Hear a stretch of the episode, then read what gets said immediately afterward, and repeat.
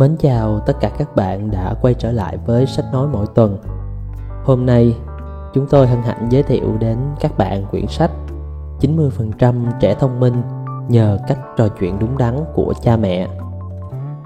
Tác giả Urako Kanamori, người dịch Phạm Lê Dạ Hương. Đây là một quyển sách của nhà xuất bản Kim Đồng. Nếu có điều kiện, rất mong các bạn đến nhà sách gần nhất mua cho mình một quyển để ủng hộ tác giả và nhà xuất bản. Xin cảm ơn các bạn. chín mươi phần trăm trẻ thông minh nhờ cách trò chuyện đúng đắn của cha mẹ. Urako Kanamori, người dịch Phạm Lê Dạ Hương, nhà xuất bản Kim Đồng.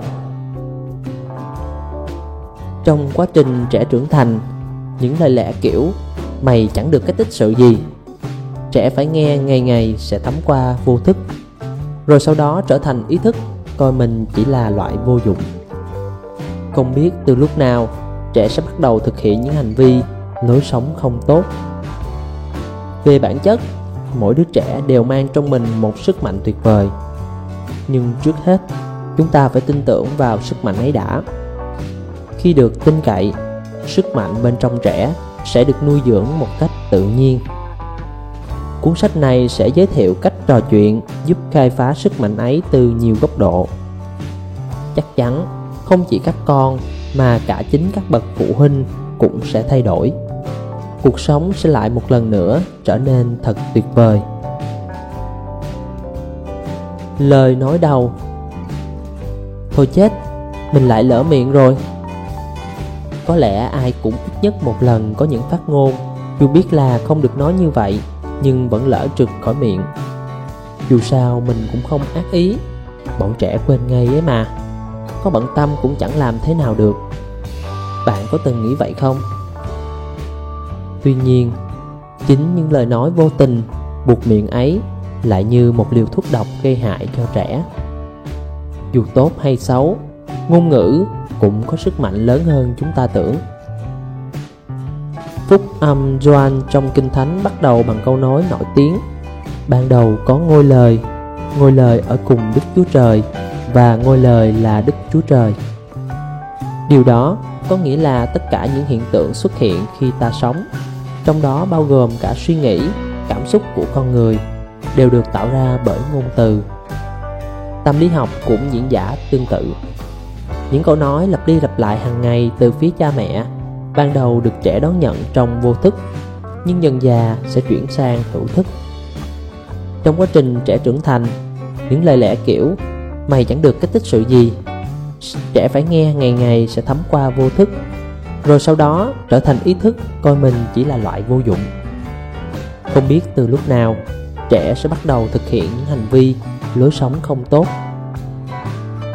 Về bản chất, mỗi đứa trẻ đều mang trong mình một sức mạnh tuyệt vời. Nhưng trước hết, chúng ta phải tin tưởng vào sức mạnh ấy đã. Khi được tin cậy, sức mạnh bên trong trẻ sẽ được nuôi dưỡng một cách tự nhiên. Cuốn sách này sẽ giới thiệu cách trò chuyện giúp khai phá sức mạnh ấy từ nhiều góc độ. Chắc chắn, không chỉ các con mà ngay cả chính các bậc phụ huynh cũng sẽ thay đổi. Cuộc sống sẽ lại một lần nữa trở nên thật tuyệt vời. Hãy cùng lật từng trang trong háo hức nhé. Mở đầu: tính cách trẻ phụ thuộc vào lời nói của cha mẹ. Một. Ẩn sau lời nói phũ phàng của cha mẹ chính là tuổi thơ của họ. "Mày đúng là đứa không ra gì", "sao anh làm được mà con không làm được". Đây là những câu nói gay gắt mà các bậc làm cha mẹ dễ thốt ra. Bản thân tôi đã chứng kiến rất nhiều trẻ bị tổn thương vì những lời này. Và cũng không ít người dù hiểu rằng nói vậy là gây tổn thương cho con trẻ nhiều thế nào, nhưng vẫn lặp đi lặp lại lời nói tương tự. Các ông bố bà mẹ cứ như bị phù phép, không thể dừng nói được. Hơn nữa, những câu nói này cũng khó kèm lại, dù người nói có đổi ý ngay khi trực thốt ra. Chính người làm cha làm mẹ, nguồn cơn của những câu nói này, cần phải nhìn nhận lại bản thân. Trong Kinh Thánh, Phúc âm Gioan có nói tiếp: Ban đầu có ngôi lời, ban đầu Ngài ở cùng Đức Chúa Trời, muôn vật bởi Ngài làm nên, chẳng vật chi đã làm nên không bởi Ngài.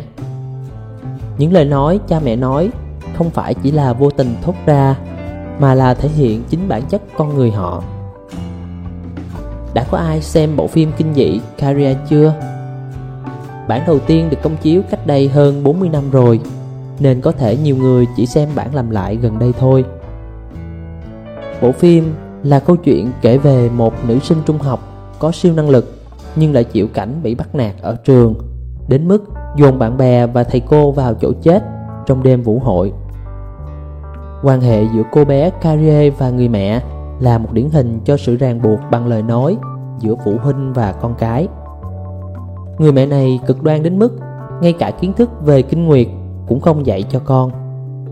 Khi cô bé có kỳ kinh đầu tiên, bà ta đã coi nó như sự ô uế và nhốt cô bé vào phòng sám hối. Thực chất, sự ức chế của người mẹ có nguyên nhân tiềm ẩn từ bên trong. Khi bà ta sinh ra Carrie thì cha cô bé đã bỏ đi.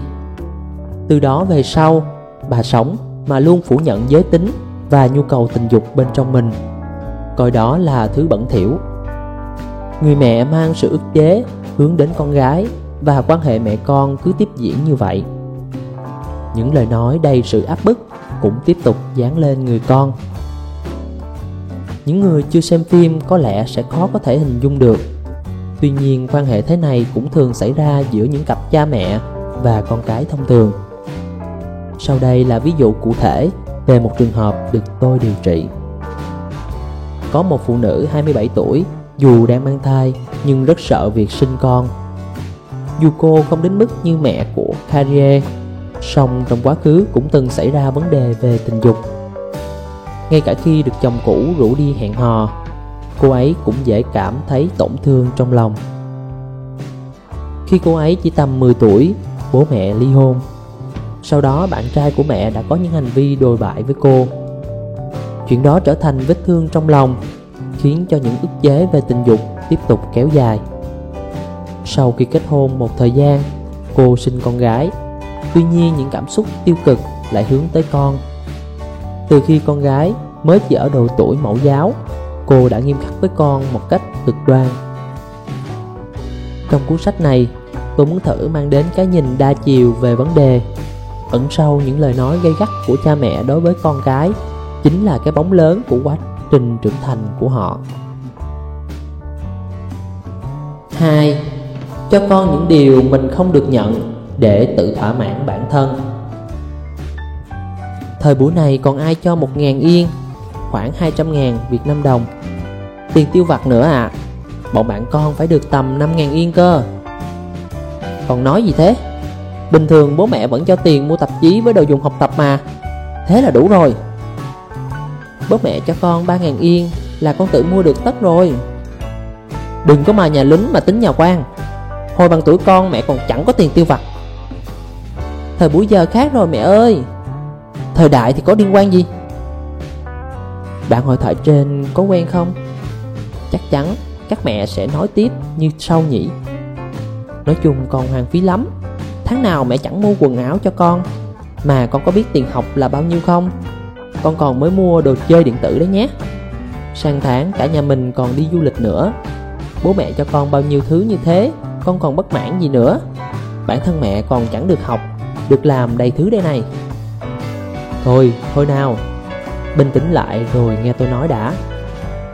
Trong những đoạn hội thoại này, các mẹ đều tràn đầy bất mãn và than thở về chính tuổi thơ ấu của mình. Chắc chắn các bạn đã từng có ít nhất một lần trải qua cảm giác này, dù mức độ khác nhau phải không? Cảm giác muốn bù đắp cho con tất cả những gì mình đã không nhận được từ cha mẹ khi còn nhỏ ấy. Cảm giác này nếu dừng lại ở bước đầu thì không hẳn là xấu, nhưng nếu tiếp diễn xa hơn thì nó sẽ từng chút, từng chút một thay đổi phương hướng. ba. Ranh giới giữa trái ngọt hay thuốc độc từ tình cảm của cha mẹ. Vì mình đã không được cho học, cho làm những thứ mình muốn, nên ít nhất mình sẽ cố hết sức cho con học và làm điều con muốn. Vì mình không được ăn diện nên mình muốn con được mặc đẹp. Vì mình không có phòng riêng nên mình sẽ cho con. Đã là cha mẹ, chắc ai cũng hiểu cảm giác này. Ít nhất phải cho con làm điều con thích, muốn cho con ăn mặc tử tế, cho con phòng riêng. Nửa vế sau này là tốt. Tuy nhiên, thứ gắn liền đằng trước nó là vì mình không được lại hơi có vấn đề. Ví dụ, đối với việc học hay ăn mặc, bạn có đặt mình vào vị trí của con để nghĩ không? Nếu bạn thực sự hiểu tình trạng hiện đại, suy nghĩ, mong muốn của con, hành động của bạn sẽ trở thành chất dinh dưỡng, thành vitamin cho con phát triển lành mạnh. Nhưng nếu chụp lên phạm trù đó cụm từ cha mẹ hay bản thân thì sẽ thế nào? Khi đó, dành cho con không phải chỉ để thỏa mãn những điều chính bản thân đã không đạt được nên bù vào cho con thôi hay sao? Dành cho con như vậy chỉ dành cho bản thân cha mẹ mà thôi. Trong trường hợp này, có bao giờ bạn cảm thấy những điều bạn nghĩ là dành cho con đôi khi lại trở thành thuốc độc, ảnh hưởng xấu tới con không? Nhưng trong hầu hết các trường hợp, các bậc cha mẹ này lại thường không cho rằng việc mình đang làm là có hại. Việc bạn đang làm cho con có thực sự vì bạn hiểu tâm trạng của con và lựa chọn từ góc nhìn của con không? Hãy thử xem xét kỹ lại một lần nữa nhé. bốn. Liệu cha mẹ có bù đắp bất mãn từ thuở nhỏ của chính mình thông qua con cái không? Hai năm trước, tôi có gặp lại một người quen cũ. Tôi rất ngạc nhiên khi nghe tin cô ấy sắp kết hôn mà không mời mẹ mình, và cũng lâu lắm rồi không gặp mẹ. Hiện tại cô ấy hai mươi bảy tuổi, nhưng chúng tôi quen nhau từ hồi tiểu học. Khi đó, tôi thấy mẹ con cô ấy rất gần gũi với nhau. Mẹ cô ấy lúc nào cũng có vẻ đang lắng nghe con, còn cô ấy dường như lúc nào cũng quấn lấy mẹ. Nhưng hai mẹ con đã không gặp nhau khoảng hai năm rồi. Không hiểu có chuyện gì giữa hai người vậy. Tôi không dám hỏi, chỉ nghe cô ấy kể thế này: đúng là cái gì mẹ cũng dành cho em, nhưng từ ngày nhỏ em chưa bao giờ cảm nhận được tình yêu của mẹ, mà ngược lại em còn thấy mẹ hận em. Tức là tuy trong hai mẹ con thân thiết đến vậy, nhưng sự xa cách trong tâm hồn không phải là chuyện mới xảy ra. Lần đầu tiên cô ấy cảm thấy sự ghét bỏ của mẹ là khi cô được mua tặng ngôi nhà búp bê Ka-chan hồi học mẫu giáo lớn. Ngôi nhà búp bê đó rất lớn, có cả đồ gia dụng đi kèm và hẳn một gian bếp. Ngoài ra còn có thêm bộ đồ làm bếp nhỏ để nấu ăn và đồ làm tóc. Quả là một bộ đồ chơi xa xỉ đối với một đứa trẻ mẫu giáo. Thực ra một người bạn thân của cô là Ka cũng có ngôi nhà búp bê ấy. Cô bạn tôi được bạn cho chơi cùng và luôn ao ước có nó. Ngay sau đó, mẹ cô mua làm quà sinh nhật cho con gái. Đương nhiên cô ấy vui sướng vô cùng. Nhưng trước niềm vui của con, người mẹ chỉ buông một câu: đắt hơn bộ của bạn Ka đấy. Tuy vậy, cô ấy cũng chỉ đang học mẫu giáo, nên dù ngôi nhà búp bê có tinh tế đến mấy thì cũng chóng chán thôi. Đôi lúc thấy con vứt lung tung một mảnh đồ chơi nào đó, làm hỏng một phần ngôi nhà, hay dằn dỗi chả thèm nữa, mẹ cô sẽ lập tức nổi điên: mẹ mua cho con mà sao con lại như thế hả? Vừa hét, bà vừa ném ngôi nhà cho vỡ tan nát. Cô ấy khi đó thấy đúng là mình không ngoan thật, nhưng cũng đồng thời cảm thấy mẹ chẳng hề yêu mình. Tôi thì đồ rằng có lẽ người mẹ đã nói những câu như: hồi bé mẹ chẳng được mua một cho một cái gì đấy, mẹ đã cho con mọi thứ, con không thấy biết ơn à. Trẻ con dù bé nhưng nhạy cảm hơn người lớn chúng ta nghĩ. Có lẽ cô ấy cảm thấy rằng mẹ vừa ghen tị lại vừa hận đứa con gái được yêu quý, được mua cho những thứ nó muốn, không giống như mình trước kia, mà lại không biết trân trọng điều đó. Thật bất ngờ là suy nghĩ này vẫn tồn tại. Tuy chúng không được thể hiện ra trực tiếp, nhưng trong một khoảnh khắc nào đó, cảm xúc xót thương sự thiếu thốn của mình xen lẫn cảm xúc ghen tị sự đủ đầy của con sẽ lấn át sự tỉnh táo của bạn. Tại sao con bé, thằng bé này lại thế nhỉ? Bạn có bao giờ cảm thấy thế chưa? Đúng là trẻ con ngày nay thường sinh ra trong những gia đình ít con, nên được chu cấp đầy đủ hơn ở nhiều mặt. Tuy nhiên đôi khi cũng hơi quá. Chính tôi cũng thấy vậy. Vậy ta chịu chuộng con có phải để thỏa mãn bản thân, để bù đắp những thiệt thòi thông qua con? Mỗi khi làm điều gì cho con, bạn hãy tự xem lại bản thân mình một lần nữa nhé. Năm. Thái độ của cha mẹ ảnh hưởng nhiều đến con hơn lời nói. Để tôi giải thích cách thức lời nói của cha mẹ có thể gây tổn thương cho con cái. Hãy xem có phụ huynh nào chưa từng dùng lời nói phũ phàng như vậy chưa nhé. Ví dụ, khi con vẫn bày bừa mà chưa chịu dọn phòng, có người là: "Ối giời, vẫn chưa dọn à?" Có người chỉ nhắc nhẹ nhàng, và cũng có người chỉ thở dài mà không nói gì. Những lúc như vậy, thái độ của bạn thế nào? "Con bé, thằng bé này, có nói gì cũng vậy thôi." Biểu hiện của bạn có giống kiểu coi thường như vậy không? Dù không mang ý cực đoan thì cách nói "Ôi, cái con bé, thằng bé này" cũng rất tiêu cực. Có lẽ cha mẹ thì không thấy, nhưng con trẻ sẽ nhận thấy hết. Đôi khi, những biểu hiện này còn làm tổn thương con hơn cả lời nói. Ngay cả khi cha mẹ tuyệt vọng vì con đến mức không thể thốt ra lời, thì con cũng vẫn nhận ra được. Trước đây, tôi có điều trị tâm lý cho một cô bé mười tám tuổi bỏ học và nhiều lần cắt cổ tay tự sát. Trong quá trình điều trị, tôi nhận ra rằng cô bé đã sống và lớn lên bằng cách nhìn sắc mặt của người mẹ. Quan hệ giữa cha mẹ cô đã có vấn đề từ trước đó, và cô bé nhận biết được tình hình mối quan hệ ấy qua sắc mặt của mẹ. Không chỉ với cha mẹ, ngay cả với thầy cô và bạn bè ở trường, cô bé cũng hình thành thói quen nhìn sắc mặt. Và rồi đến năm mười sáu tuổi, cô tự hỏi thực ra mình thuộc về đâu. Cô bị ám ảnh về vấn đề này và bắt đầu có những hành động bất thường. Sáu. Lời nói của cha mẹ khiến con phủ nhận bản thân. Tôi nhận thấy tình trạng cha mẹ ngược đãi con cái ngày một trầm trọng hơn. Nhiều trường hợp còn trở thành vụ án, mà những gì chúng ta biết tới chỉ là phần nổi của tảng băng chìm mà thôi. Khi điều trị tâm lý, tôi cũng được nghe không ít chuyện như vậy.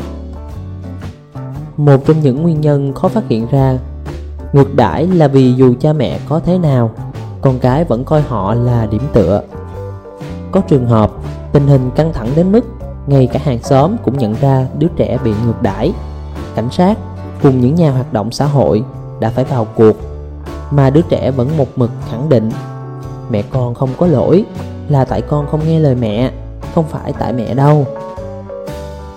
Dù có bị ngược đãi một cách rõ ràng đến đâu đi nữa, trong hầu hết các trường hợp, con trẻ đều không kháng cự. Thay vào đó, chúng tự trách bản thân mình. Lời nói của cha mẹ cũng gây ra hiệu ứng tương tự. Khi cha mẹ thường xuyên phát ngôn tiêu cực với con, con cũng sẽ có suy nghĩ tiêu cực về bản thân như: mình thật không ra sao, mình chẳng làm được trò trống gì, mình đúng là loại bỏ đi. Sau đó dồn đến mức mình là đứa chỉ làm vướng bận người khác, mình có sống cũng chẳng ích gì. Về bản chất, những đứa trẻ này yêu thương cha mẹ vô điều kiện, song lại thiếu đi sự hồi đáp tích cực về tinh thần, nên tình trạng của trẻ ngày một trầm trọng hơn, dẫn tới việc trẻ sẽ tự làm tổn thương bản thân, hoặc nặng hơn là tự sát. Một khi trẻ đã có suy nghĩ tiêu cực về bản thân, niềm tự tin đương nhiên sẽ không thể sinh sôi được, cá tính cũng như sự tự lập cũng không thể phát triển. Thứ đáng sợ nhất mà lời nói mang lại là suy nghĩ tiêu cực của con trẻ về bản thân. Nói cách khác, làm tổn thương con bằng lời nói cũng giống như mang một sợi dây tới siết cổ con vậy. Bảy. Tự nhìn lại bản thân trước khi quy trách nhiệm. Con chỉ được cái nói mồm chứ chả làm được gì cả. Mẹ chán nghe con hứa hẹn lần tới sẽ làm cái này làm cái kia rồi. Câu cửa miệng này cũng xuất hiện trong nhiều trường hợp, nhưng chắc nhiều nhất là trong việc học hoặc dọn phòng các mẹ nhỉ. Nhưng trước khi nói với con, các bạn hãy thử nghĩ mà xem. Chính bản thân con chắc cũng hiểu rằng mình nên dọn phòng và học hành chăm chỉ hơn. Đúng, con hiểu nhưng không làm được. Có khi con cũng đang lo lắng vì không hiểu tại sao mình lại không làm được. Lúc đó, nếu bạn vội vã quy kết, chỉ được cái nói mồm chứ có làm gì đâu, thì đương nhiên nhiều khả năng con sẽ trả treo lại rằng con biết rồi, mẹ cứ nói mãi thế. Bạn hãy tự xem lại mình đã nào. Dạo này mình hơi béo, phải giảm cân thôi. Phải học lại bằng B tiếng Anh thôi. Phải sử dụng thời gian thông minh hơn thôi. Quyết tâm ngời ngời nhưng lại không có tiến bộ, không thực hiện nổi. Bạn đã bao giờ như vậy chưa? Những lúc như vậy, nếu có ai phán, cố gầy đi tí xem nào, hay thử xem lại cách sử dụng thời gian của mình đi nào, thì bạn nghĩ sao? Trả lời thế nào đây? Nói thẳng thì không được nhỉ. Nhưng nếu họ nói với bạn rằng cậu là người đã nghĩ là làm được mà, chắc chắn cậu sẽ làm được, thì cảm giác của bạn cũng sẽ khác, phải không nào? tám. Làm cho con thích học ư? Câu trả lời nằm ở con. Đối với việc học, cha mẹ thường nghĩ là không nhắc thì con sẽ không học, thế nên cứ phải nhắc mãi. Nhưng dù có nói đến đâu, con cũng không tiến bộ hơn. Vậy phải làm sao đây? Câu trả lời nằm ở chính con. Nếu con không thực sự muốn thì sẽ chẳng thể nào làm được. Vậy cha mẹ cần phải nói thế nào để khích lệ con?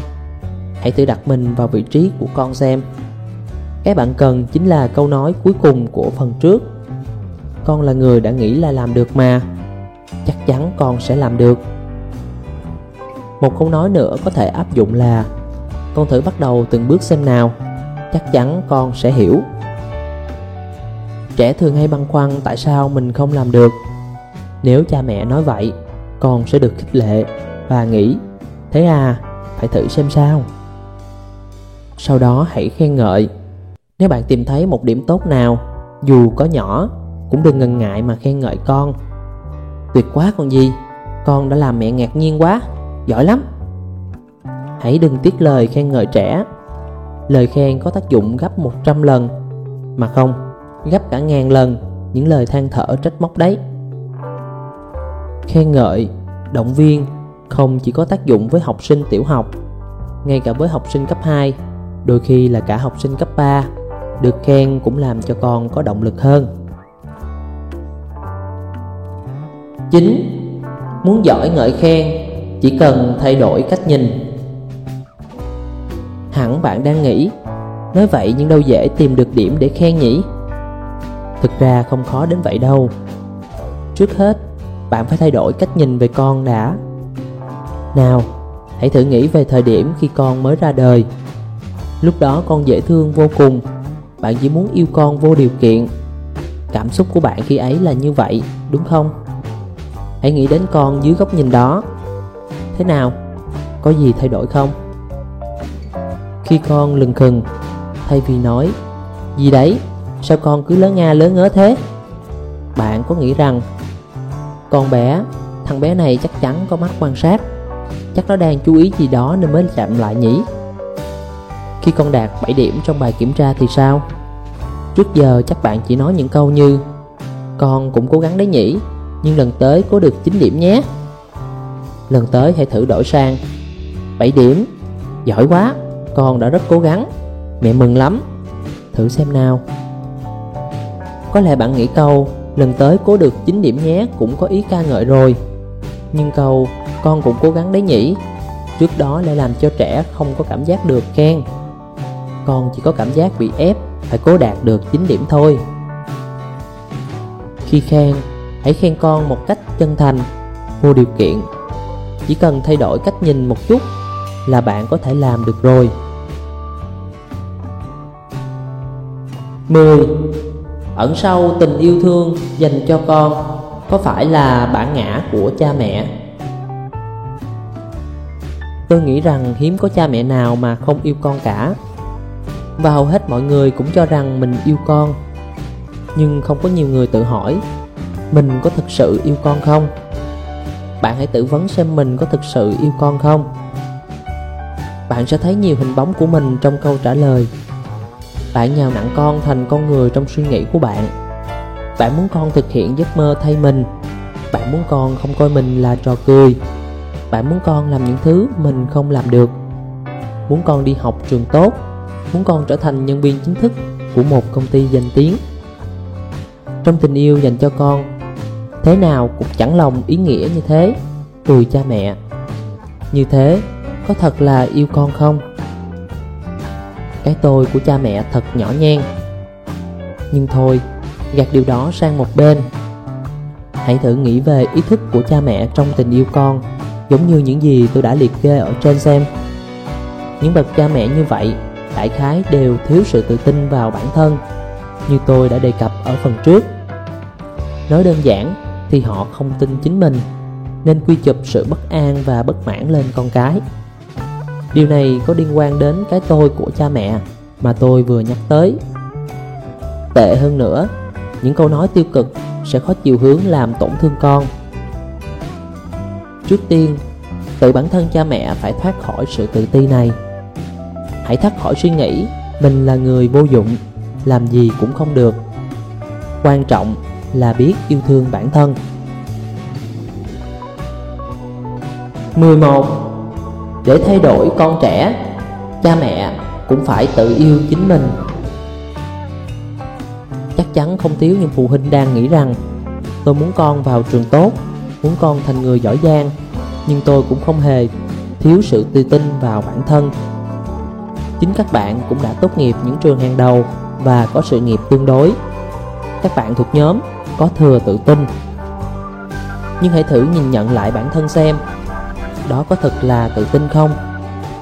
Tự tin thực sự chỉ được sinh ra từ việc yêu mến tất cả những điểm tốt, điểm xấu của bản thân.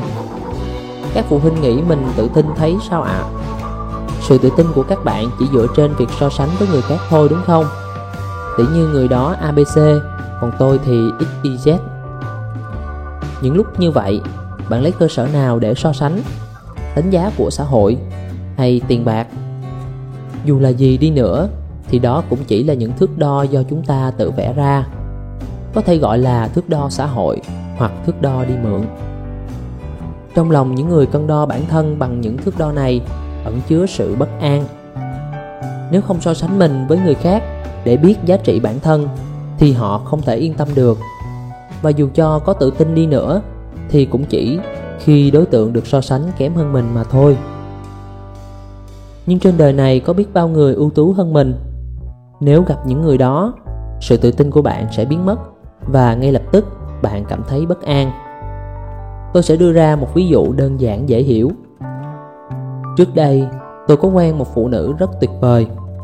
Nói cô ấy tuyệt vời vậy, nhưng gương mặt cũng không thể nói là xinh đẹp, dáng người cũng không cao, không phải dạng dễ nhìn.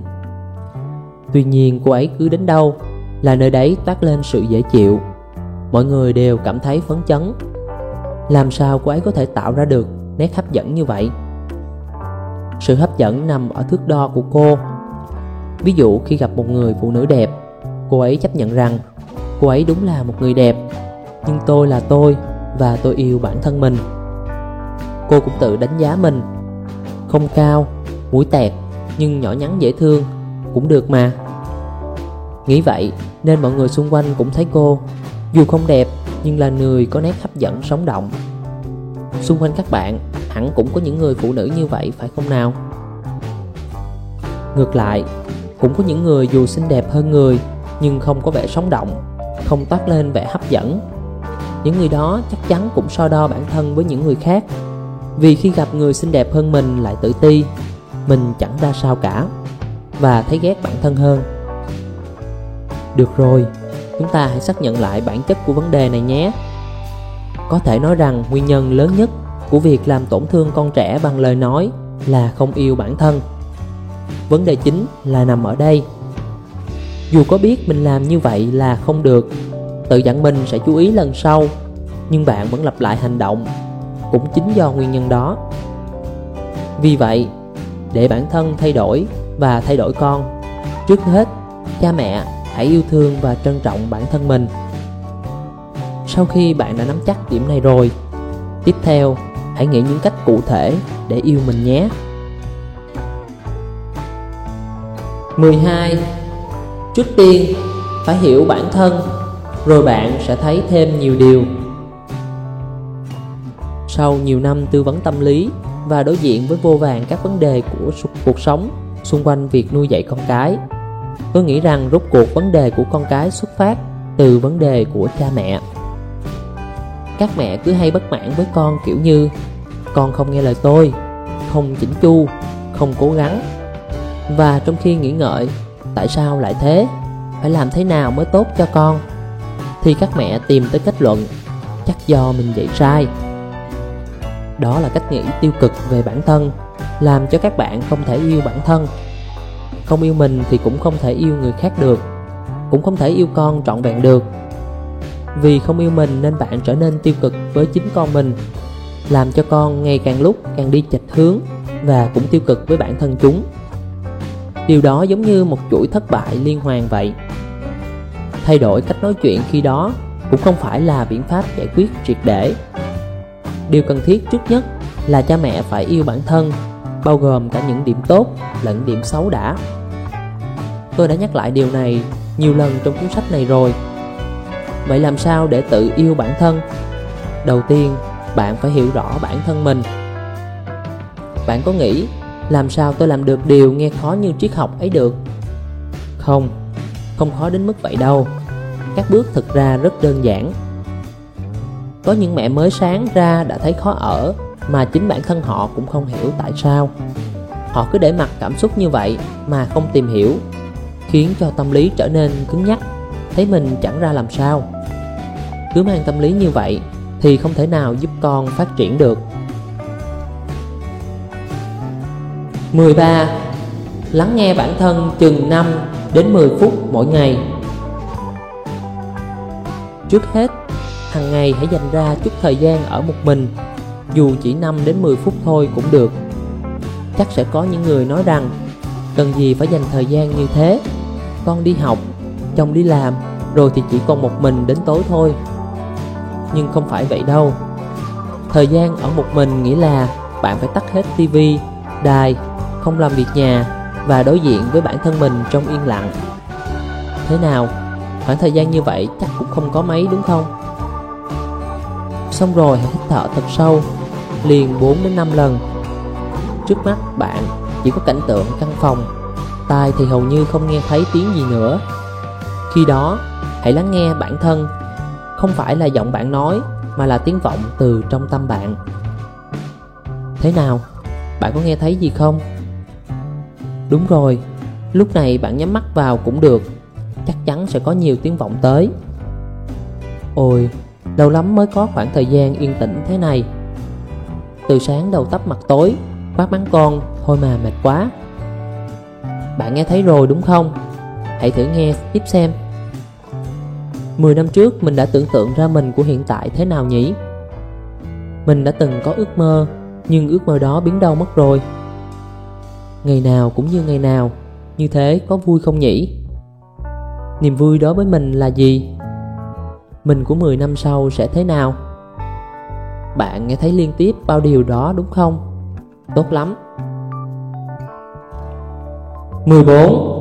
Nếu bạn đánh giá một con cá qua khả năng leo cây, thì cả đời nó sẽ sống với niềm tin rằng mình là kẻ ngốc nhất. Khi đã nghe thấy tiếng vọng từ bên trong mình rồi, bạn sẽ dần hiểu hơn về mình từng chút một. Có phải toàn chuyện không vui hay chuyện không đau không? Dù thế nào đi nữa, cũng đừng nhắm mắt cho qua, mà hãy đón nhận một cách nghiêm túc. Làm được như vậy, chắc chắn những điều tốt sẽ tới. Hóa ra mình cũng có điểm tốt. Cứ nghĩ vậy rồi dần dần bạn sẽ thấy được điều tốt đẹp. Bạn hãy đón nhận chúng. Điều quan trọng ở giai đoạn này là hãy chỉ đón nhận những điểm tốt. Đừng cứ luẩn quẩn với ý nghĩ ồ, mình đúng là chẳng ra sao. Bản thân chúng ta là tập hợp của cả những điểm tốt và điểm xấu. quan trọng là biết chấp nhận chúng. Tuy nhiên, có một câu nói rất hay, thường được cho là của Albert Einstein, là ai cũng là thiên tài cả, nhưng nếu bạn đánh giá một con cá qua khả năng leo cây thì cả đời nó sẽ sống với niềm tin rằng mình là kẻ ngốc nghếch. Có thể đổi câu nói này ngược lại thành cá không thể leo cây, nhưng điều đó cũng chẳng sao cả. Thế nghĩa là sao? Nghĩa là những sinh vật sống cũng như con người đều có giá trị riêng của mình. Với những điểm tốt và điểm xấu của riêng mình, bạn là một thực thể duy nhất, chỉ thế thôi cũng đủ tuyệt vời rồi. Hãy nghĩ về điều đó và một lần nữa lắng nghe tiếng nói từ bên trong mình.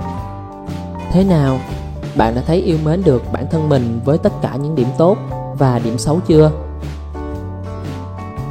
Chương một. Con sẽ thay đổi khi cha mẹ thay đổi. Mười lăm.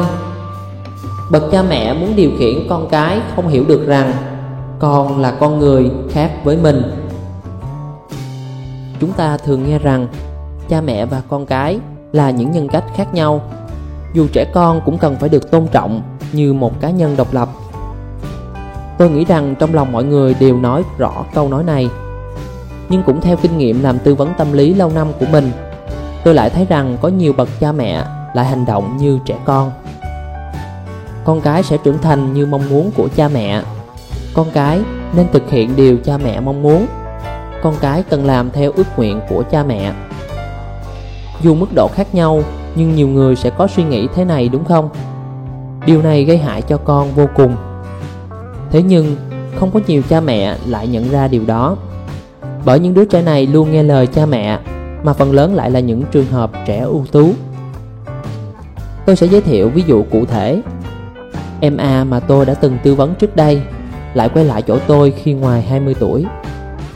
Đây là một thanh niên đã tự nhốt mình trong phòng suốt bảy đến tám năm trời, từ thời cấp hai cho đến thời điểm đó. A đã đỗ một trường cấp hai rất nổi tiếng, nhưng chỉ mới đi học được một thời gian đã nghỉ. Với một người con luôn là niềm tự hào của gia đình như A, đây quả thật là chuyện sét đánh ngang tai đối với mẹ em.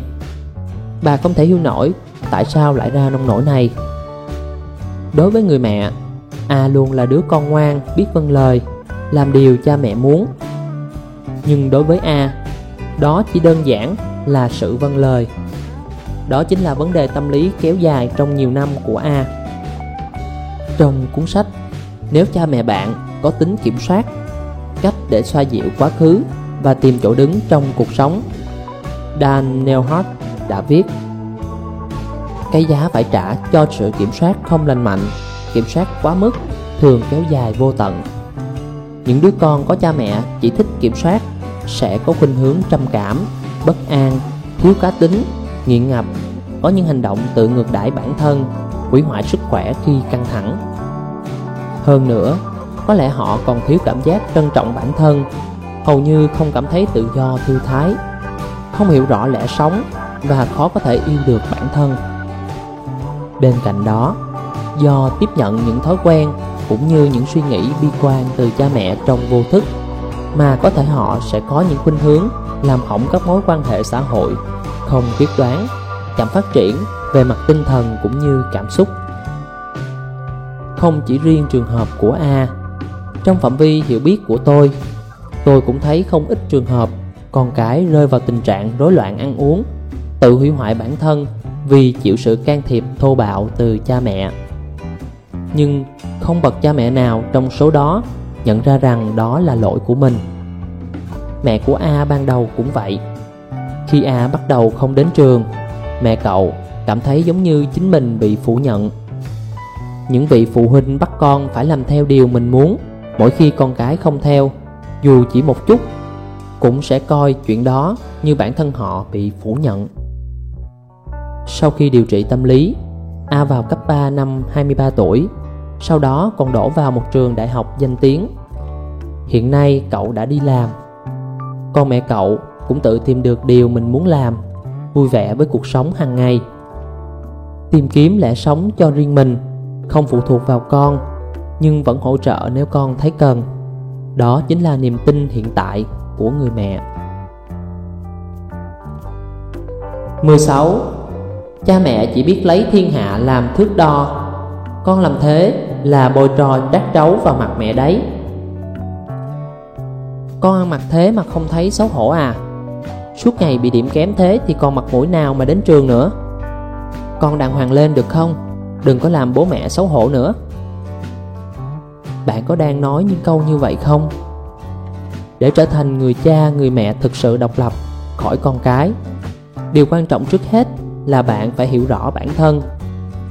Tôi sẽ thử hé lộ những điều ẩn giấu trong lòng các bạn thông qua những câu cửa miệng các bạn thường nói nhé. Câu đầu tiên, những người hay dùng từ xấu hổ là những người rất coi trọng việc mọi người sẽ nghĩ như thế nào về ngoại hình, chức tước, vật chất của mình. Ví dụ, như có người sẽ để tâm tới địa vị xã hội hay thu nhập của cha mẹ, những người bạn của con. Những cha mẹ này chỉ đo đếm giá trị bằng thước đo của xã hội mà không có tiêu chuẩn riêng của mình. Ngay đến quan hệ với con cái của họ cũng chỉ tập trung vào quan điểm có đáng tự hào hay đáng xấu hổ trước người ngoài mà thôi. Có những trường hợp cực đoan đến độ khi cô con gái là học sinh cấp hai cắt cổ tay tự sát vì trầm cảm. Câu đầu tiên mà người mẹ nói với con là: chuyện này mà mọi người biết thì xấu hổ chết mất, thay vì lo lắng cho con. Có thể các bạn nghĩ đây chỉ là một trường hợp cực đoan, song nguy hiểm nhất là chuyện này chẳng phải hiếm thấy. Kỳ thực, từ sâu thẳm trong tim, những người làm cha làm mẹ này cảm thấy sợ hãi phải dấn thân. Họ cảm thấy mình là con người không có giá trị, nên tự trói buộc bản thân bằng cách nhận định mọi việc thông qua giá trị quan của người đời. Nếu như bạn cảm thấy mình có phần nào như vậy, trước tiên hãy đối diện với chính mình, sau đó tìm ra điểm tốt lẫn điểm xấu của mình. Cuối cùng chấp nhận tất cả và thử rèn luyện bản thân xem. mười bảy. Cha mẹ có nỗi sợ vô thức. Con phải làm như mẹ đã bảo chứ. Cũng không thiếu những người thường mở miệng ra là nói như thế này: con phải làm theo những gì mẹ nói đấy nhé, con phải cố lên, không được lười biếng đâu. Con mà làm như thế, sau này đời con sẽ chẳng ra sao và đâu đâu. Những người này hoặc luôn tức giận đến mức bất thường nếu bản thân không thể trở thành hình mẫu mà mình đã xây dựng, hoặc là người coi trọng quy tắc, hình thức hơn tất thảy, và thường cố gắng kiểm soát con cái, gia đình mình dựa trên những nguyên tắc ấy.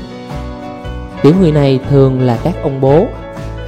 Nhìn thoáng qua, đây có vẻ là một người chỉnh chu nghiêm khắc, nhưng thực chất trong sâu thẳm tâm hồn họ lại mang sự bất an và lo sợ. Trước đây tôi cũng từng điều trị tâm lý cho một khách hàng có người cha là điển hình cho dạng phụ huynh này. Từ nhỏ đã nghiêm khắc với con và hướng con trở thành hình mẫu mà mình đã tưởng tượng ra. Khách hàng của tôi là một người thành công, có địa vị xã hội cao, nhưng người cha lại có tiền sử kinh doanh thất bại dẫn tới tự sát. Có lẽ những người như vậy không thể nguôi lo lắng rằng nếu không nghiêm khắc với bản thân thì bất cứ lúc nào cũng sẽ xảy ra những chuyện họ không thể ứng phó được. Những bậc cha mẹ chỉ chăm chăm tìm kiếm khuyết điểm của con và mắng mỏ thường mang nỗi sợ hãi như vậy đấy. Tất cả những bất an đó khiến họ nghiêm khắc với bản thân và bắt con phải tuân thủ những quy tắc nhỏ nhất họ đã đặt ra. Việc này cũng không hoàn toàn là xấu, nhưng nỗi lo lắng chắc chắn sẽ phản chiếu lên con cái. Trường hợp người cha mà tôi vừa nhắc tới cũng vậy. Nỗi bất an được truyền sang con, sau đó còn truyền sang cháu nữa. Hay nói cách khác là một chuỗi bất an. Tình yêu không thể nảy sinh từ nỗi bất an được. Nếu không cắt đứt sợi dây đó thì rất khó để nuôi dưỡng con với một tình yêu thực sự. mười tám. Cha mẹ quá thiếu tự tin. Con đang lôi mẹ ra làm trò cười à? Con cứ làm như mẹ vừa nói là được. Trẻ con mà trả treo thế hả? Con muốn mẹ phải khổ sở thế nào nữa đây? Đúng vậy, tất cả những câu nói này đều tập trung nói đến tâm trạng của cha mẹ. Có những bậc cha mẹ chỉ cần con không nghe lời hay đáp trả thì bị cha mẹ càu nhàu, là lập tức nóng nảy.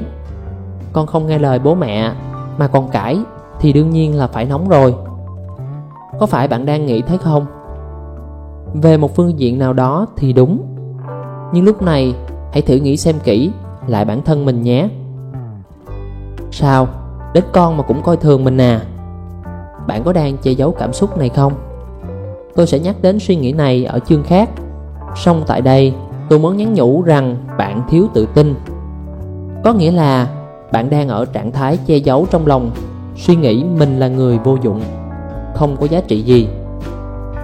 Những phụ huynh thiếu tự tin này thường cũng luôn bị phủ nhận trong quá khứ. Như đã nói, những người có khuynh hướng như thế này luôn chỉ chú ý tới khuyết điểm của người khác, không loại trừ con mình. Họ luôn tìm kiếm và chỉ trích những điểm không tốt, điểm chưa được ngay cả với con.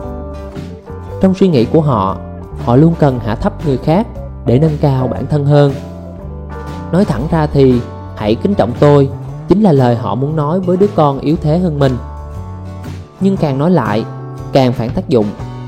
Con không hề kính trọng cha mẹ hơn theo cách này.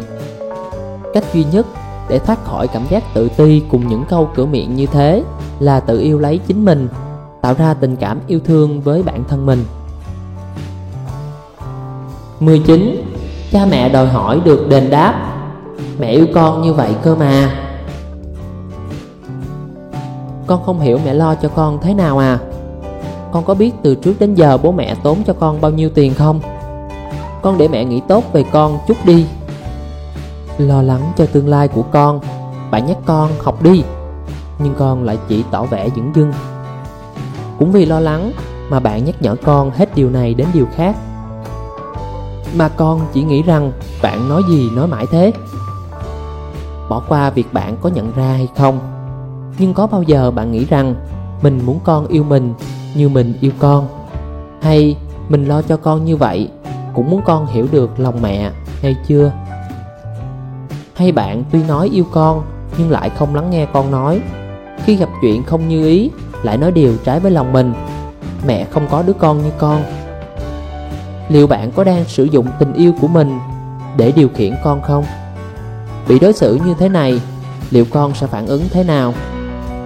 Chắc chắn con sẽ bỏ qua mong muốn của bản thân mình mà cố gắng làm cho cha mẹ vui. Việc phủ nhận bản thân trong thời kỳ hình thành bản ngã này là một trong những nguyên nhân gây nên tâm bệnh sau tuổi dậy thì. Tôi thường nói với những người mẹ mang trong mình vấn đề như thế rằng: các chị hãy nhớ lại lúc con mới chào đời đi. Nhớ về tình yêu thương lúc đó. Nhớ về những ngón tay nhỏ xinh nắm chặt tay mẹ. Nhớ về ánh nhìn đầy tin tưởng. Nhớ cảm giác muốn bảo bọc khi con khóc. Tình cảm khi đó chính là tình yêu. Bạn đã nhớ ra cảm giác muốn con hiểu được tình yêu thương của mình khi ấy chưa? Lúc đó bạn có nghĩ đến nếu con không nghe lời sẽ mặc kệ con chưa? Bạn có nghĩ rằng vì bạn coi trọng con nên con cũng phải làm gì đó để bạn nghĩ tốt hơn về con không? Không phải vậy đúng không nào? Có phải bạn đã quá vô tâm với con không? hai mươi. Cha mẹ tự phủ nhận bản thân, đánh con dù biết là không được. Nói thế mà vẫn chưa hiểu à? Nghiêm túc xem nào. Ồn ào quá. Bạn đã bao giờ vừa nói những câu này vừa đánh con chưa? Nhất là khi con còn nhỏ, không ít cha mẹ lỡ đánh con và cảm thấy nản lòng. Những phụ nữ trót có những hành vi bạo lực trực tiếp với con thường là những người không thể kiểm soát bản thân mỗi khi nổi sung lên.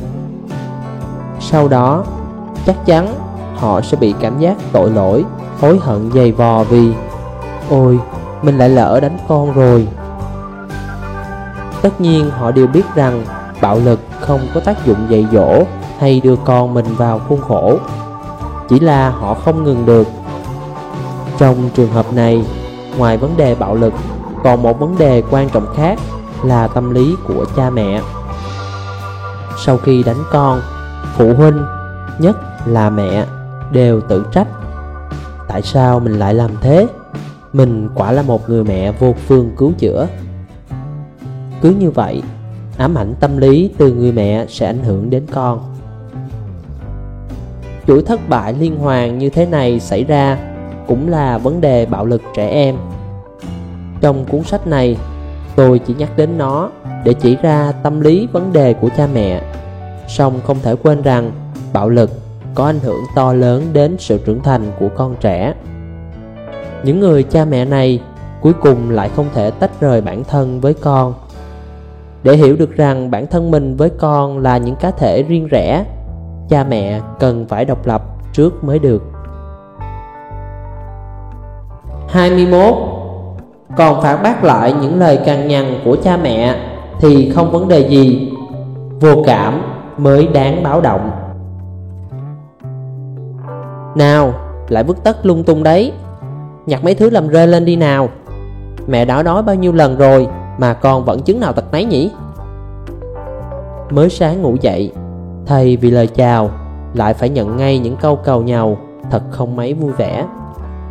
Với trẻ còn nhỏ thì chưa xuất hiện vấn đề gì, nhưng khi học lên tới cấp hai hoặc cấp ba, con sẽ cãi ngay rằng con biết rồi, mẹ cứ nói mãi thế. Lời phản đối của con càng như thêm dầu vào lửa, khiến những câu nói khó nghe hơn lại xuất hiện thêm. Những trường hợp thế này các mẹ chắc cũng gặp không ít, phải không ạ? À? Có mẹ nào nghĩ ôi chết thật, tôi cũng vậy không? Dù sao các bạn cũng có thể an tâm một chút rằng chừng nào con còn phản ứng lại thì vẫn còn tốt chán. Ngay cả sau đó con có nói mẹ Mẹ phiền quá gì đó thì vẫn còn không sao. Bạn nghĩ rằng tôi đang nói vớ vẩn ư?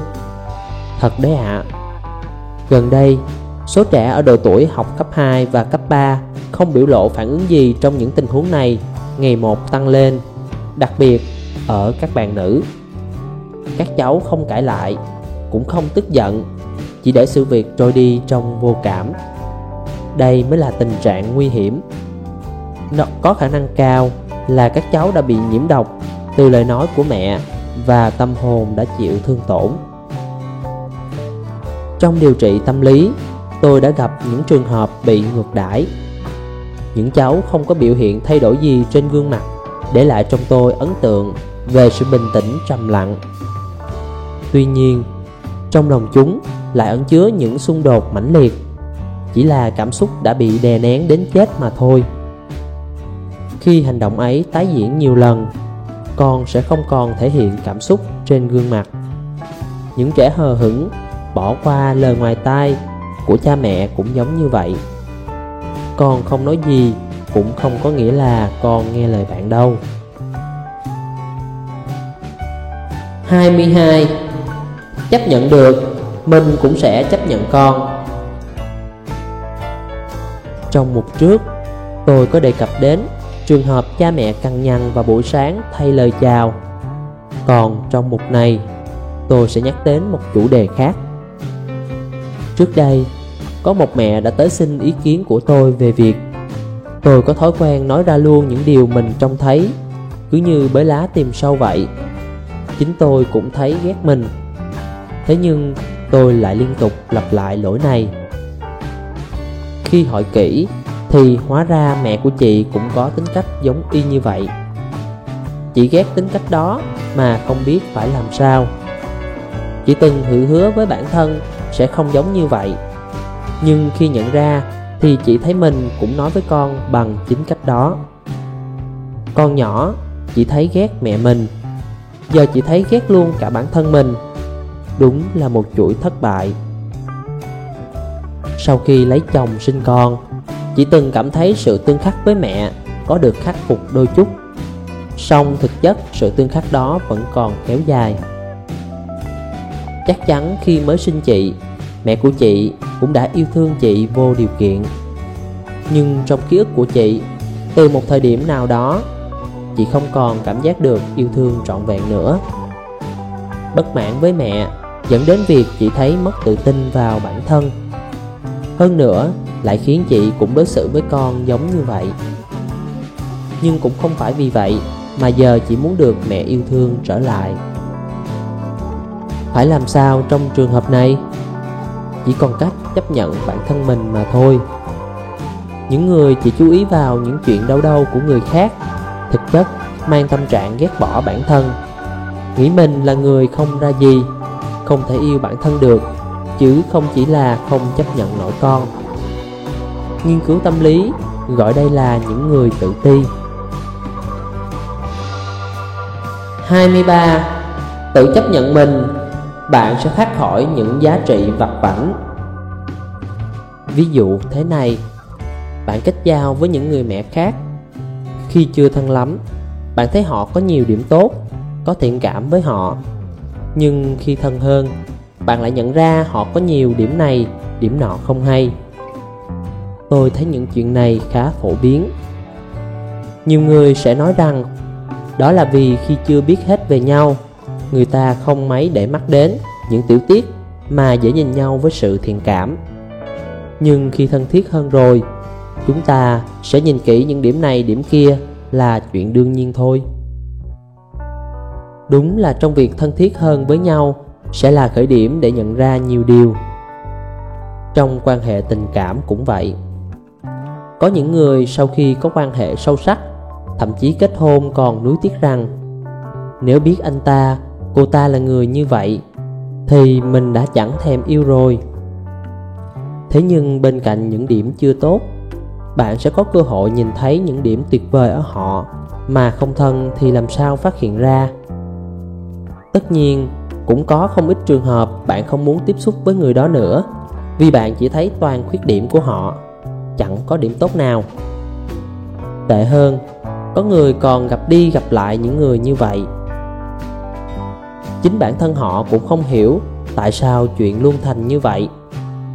Thực ra, nguyên nhân cũng nằm tại sự tự ti.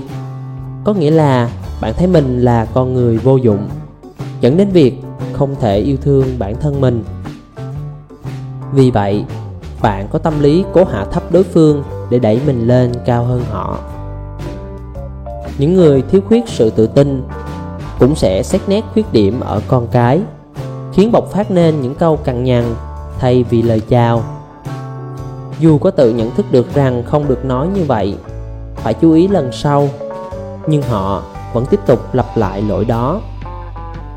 Để thoát khỏi vòng luẩn quẩn này, bạn cần phải yêu lấy bản thân trên tinh thần hiểu rõ mình. hai mươi bốn. Thử ghi ra danh sách những câu nói nặng lời. Đừng quấy nữa con. Phải nói với con bao nhiêu lần nữa đây? Trật tự nào? Con có dọn hay không nào? Thôi ngay. Mẹ ghét đứa nào như thế lắm. Nhanh lên. Chẳng phải bạn đã từng có lúc nói một câu nào đó, à không, hầu hết tất cả những câu trên với con phải không nào? Những lời này được nói ra trong vô thức. Cùng lắm người nói cũng chỉ nghĩ rằng nói thì cứ nói thế thôi mà, cũng chẳng có ý đồ xấu xa gì. Dù không cố ý, nhưng những lời nói phũ phàng này vẫn trở thành sợi dây bó buộc con. Khoảng ba năm trước, tôi có cơ hội trò chuyện với một người mẹ có con trai học lớp bốn đã bỏ học. Nghe chị nói, tôi biết hàng ngày rằng chị đều mắng mỏ con, nhưng bản thân chị lại nghĩ nghĩ có lẽ tôi hơi lắm lời mà thôi. Sau đó, tôi cũng có nói chuyện với cháu, và từ con mắt của một chuyên viên tư vấn tâm lý, tôi thấy rõ ràng cháu bị trầm cảm, hầu như không biểu hiện tình cảm rõ ràng trên khuôn mặt, dù đang trong giai đoạn hoạt bát nhất của đời người. Mỗi khi ở bên mẹ, cháu luôn quan sát mẹ và mất bình tĩnh mỗi khi không có mẹ bên cạnh. Dù được nhờ tư vấn về chuyện bỏ học, nhưng người đầu tiên tôi đưa ra lời khuyên là người mẹ. Tôi nhờ chị ghi lại những câu mình thường mắng con mỗi ngày. Sau khoảng hai đến ba tuần, người mẹ gọi điện cho tôi và nói rằng sổ của tôi đầy kín rồi, chán viết lắm rồi. Và khi đếm thử, chị nhận ra rằng những câu mắng mỏ của mình lên tới con số hơn một trăm. Trước khi gác máy, tôi nói chị cứ viết tiếp một tháng nhé, kể cả câu lặp đi lặp lại cũng được. Tôi gặp lại mẹ con họ mới gần đây. tôi được báo cáo rằng tình trạng của người mẹ đã khá hơn, còn cậu bé đã vui vẻ đi học trở lại nên tôi cảm thấy vô cùng an tâm. Bạn nghĩ sau ba năm gặp lại, quan hệ mẹ con của họ sẽ thế nào? Cậu bé đã lên cấp hai, tính cách vô cùng sôi nổi. Mỗi khi nói về các hoạt động ở câu lạc bộ mỹ thuật mình tham gia là mắt cậu lại lấp lánh niềm vui, khiến người nghe cũng thấy vui theo. Còn về người mẹ, nụ cười dành cho con của chị trở nên đẹp tuyệt. Người mẹ cũng mang tới cảm giác hoạt bát. Và khi hỏi chuyện, tôi biết chị được bắt đầu tham gia leo núi từ hơn một năm rưỡi trước. Hiện đang viết blog kể về chuyến đi này và thực sự thích hoạt động đó. Chị tâm sự, tôi đã tiếp tục ghi lại theo lời cô. Và tôi bị sốc. Tôi sốc vì không ngờ rằng mình là con người đáng ghét đến vậy. Tôi đã buồn suốt một tháng trời. Nhìn lại mình, dũng cảm thừa nhận những điểm đáng ghét của bản thân là một cơ hội tốt. Khi đó, thay vì bực bội với chính mình, ngược lại, bạn có thể nghĩ chắc chắn mình cũng có ưu điểm và bắt đầu tìm kiếm điểm tốt ở bản thân. Con người thật thú vị nhỉ? Trong câu chuyện trên, người mẹ trên cơ sở nhận thức được điểm tốt, điểm xấu của bản thân đã một lần nữa tự yêu mình hơn. Lúc đó, chắc chắn chị đã nhận ra vì mình không thể yêu bản thân nên cũng chẳng yêu nổi con. Chương hai. Những câu nói có thể thay đổi tính cách của con. Hai mươi lăm. Nuôi dưỡng tố chất tự tin và tính tự chủ cho con. Dù nghe không được thuận tai lắm, nhưng ngạn ngữ Nhật có câu được khen thì heo cũng trèo lên cây. Tôi xin sửa lại một chút. Được khen thì con trẻ cũng bay được lên trời. Gần đây tôi có nghe một người quen là giáo viên tiểu học kể rằng khi gặp đề bài, hãy viết ra ba điểm tốt của bản thân, thì chỉ hơn một nửa số học sinh biết phải viết gì. Đáng ngạc nhiên lắm sao? Riêng ở điểm này đã thấy các em đang tự ti. Các bố các mẹ ơi, không biết chừng đây là lỗi từ quý vị đấy. Không phải các mẹ thường hay nói sao con chẳng làm được tích sự gì thế? Phải nói bao nhiêu lần con mới hiểu hả? Hoặc con thôi ngay đi, hay sao? Chính những câu nói này đã bóp chết mầm tự tin của các con đấy. Vậy phải làm sao để mang lại sự tự tin cho các con? Chính là phải khen ngợi, hay cũng có thể nói cách khác là tán dương. Không cần phải giữ kẻ làm gì cả, cứ khen ngợi, tán tụng con dù thế nào tăng chăng nữa, nhưng chỉ khen vừa tầm với con. Ví dụ, vào giờ đi học buổi sáng, con lúc nào cũng lề mề. Dù bạn có giục con nhanh lên hay mắng mỏ thì con vẫn không khá hơn. Nếu như có lúc con trở nên nhanh hơn thì cũng là do bị thúc ép, không phải do tự mình muốn vậy. Nhưng bạn hãy nói thử như thế này xem sao. Ô, hôm nay con thay quần áo nhanh nhỉ, giỏi lắm, hoặc được lắm. Chỉ cần con đạt được một chút cố gắng thì bạn đừng tiết kiệm lời khen. Hãy khen con, nhưng không tâng bốc quá. Đứa trẻ nào nếu được khen cũng sẽ nghĩ vậy à, lần sau mình sẽ làm tốt hơn nữa. Cứ như thế, sẽ hình thành nên tính tự chủ, dần dần sẽ chuyển sang tự tin. Hai mươi sáu. Mẹ thất vọng lắm. Đỗ thành, con này, mẹ yêu con. Bạn có từng nói những câu này? Thực sự mẹ rất thất vọng về con, vì con mà mẹ toàn phải chịu xấu mặt thôi, hay chưa? Có thể con đã làm nhiều việc khiến bạn phiền lòng. Ví dụ, có giai đoạn con liên tục đi muộn, thường xuyên không làm bài tập, kiểm tra bị điểm thấp, vân vân. Khi gặp phải những chuyện này, bạn sẽ rất dễ nói ra những lời như trên. Nhưng này nhé, trước khi bị quở trách, bọn trẻ đã hoang mang không biết mình đã làm gì để ra nông nỗi này rồi. Bị mắng sẽ chỉ khiến con đau lòng thêm mà thôi. Trẻ con luôn muốn làm cha mẹ vui, dù chỉ đôi chút, và được cha mẹ ôm vào lòng. Nhưng trong tình trạng này, chúng cũng biết mình đã làm cha mẹ buồn và mất đi niềm tin vào bản thân. Nếu gặp phải cơn giận của cha mẹ khi ấy, con sẽ càng bị tổn thương và hoang mang. Mà cũng không chỉ thế, càng về sau, con sẽ càng tự ti về bản thân và có suy nghĩ mình là người không được ích lợi gì, không đáng có mặt trên đời. Chính những lúc như thế này, bạn càng cần phải bao bọc con bằng tình yêu thương vô điều kiện và truyền cho con sức mạnh để con có thể tự đứng lên và làm lại từ đầu. Nói câu gì cho phù hợp đây? Mẹ yêu con. Không sao đâu, luôn có mẹ ở đây mà. Những câu nói này sẽ thay đổi con. Nguồn dinh dưỡng quan trọng nhất để nuôi dưỡng sự tự tin trong con là tình yêu trọn vẹn của cha mẹ. Tình yêu sẽ mang đến sự an tâm, nuôi dưỡng lòng tự tin, từ đó dẫn tới cảm giác lạc quan vào bản thân, coi trọng sự tồn tại của bản thân. hai mươi bảy. Còn mặt mũi nào mà ra ngoài nữa? Mẹ luôn ủng hộ con. Ở phần trước, tôi đã đưa ra ví dụ câu vì con mà mẹ toàn phải chịu xấu mặt thôi. Còn có một số câu gần giống như vậy.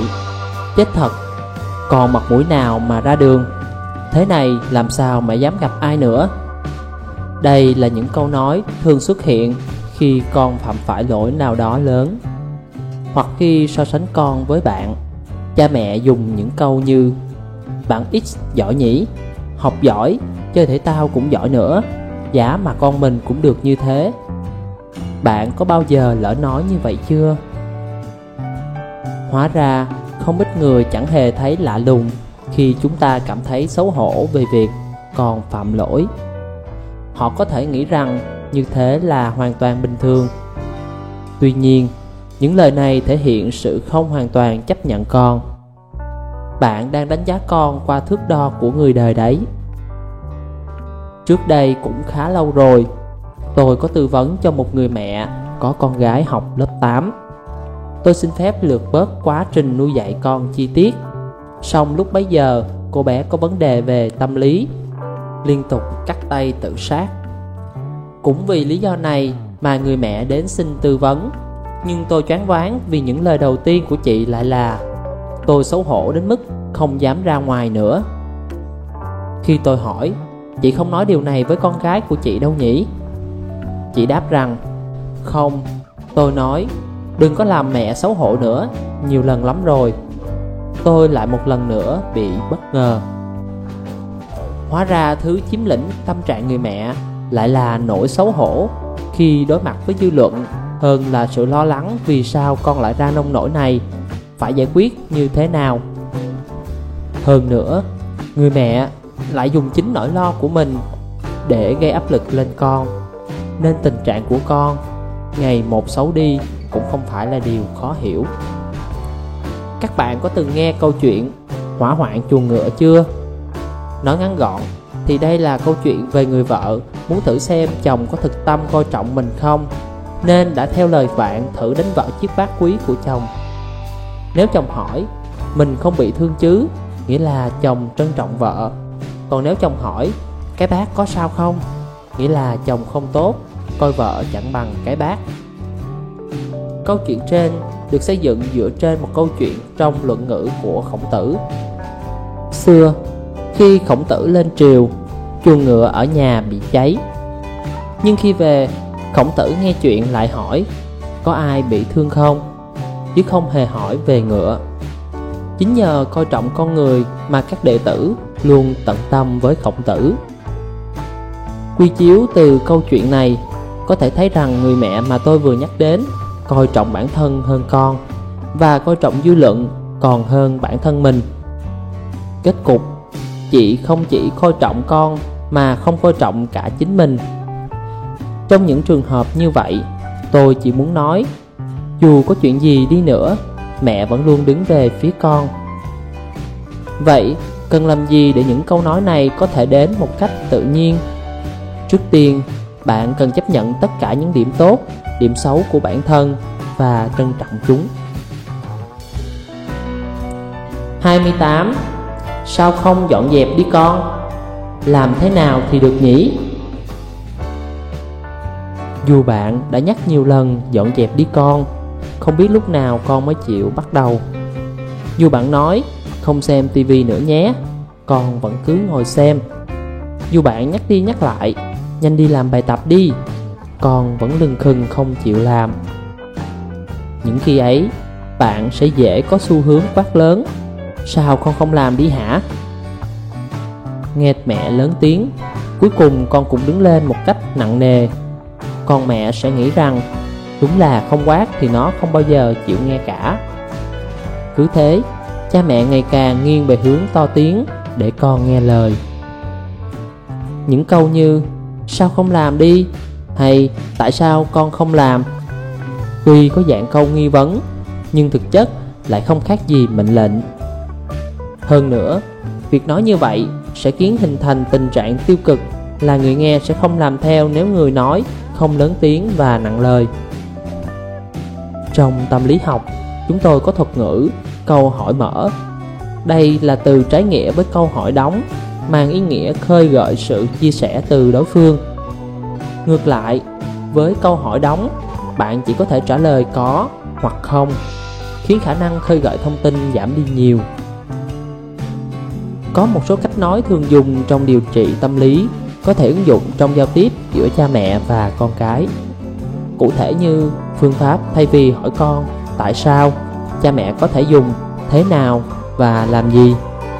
Ví dụ, trong trường hợp dọn dẹp, bạn có thể nói thế này: phải làm thế nào thì tốt hả con? Khi bạn nói vậy, con buộc phải trả lời thay vì chỉ nói có làm hay không làm suông. Sau đó, vì câu trả lời xuất phát từ chính bản thân mình nên con sẽ không có ý thức đó là mệnh lệnh. Từ đó con sẽ tự giác hành động. Tuy có hơi phức tạp và đòi hỏi sự kiên nhẫn từ cha mẹ, song điều này sẽ nuôi dưỡng năng lực hành động theo suy nghĩ của chính mình trong con trẻ. hai mươi chín.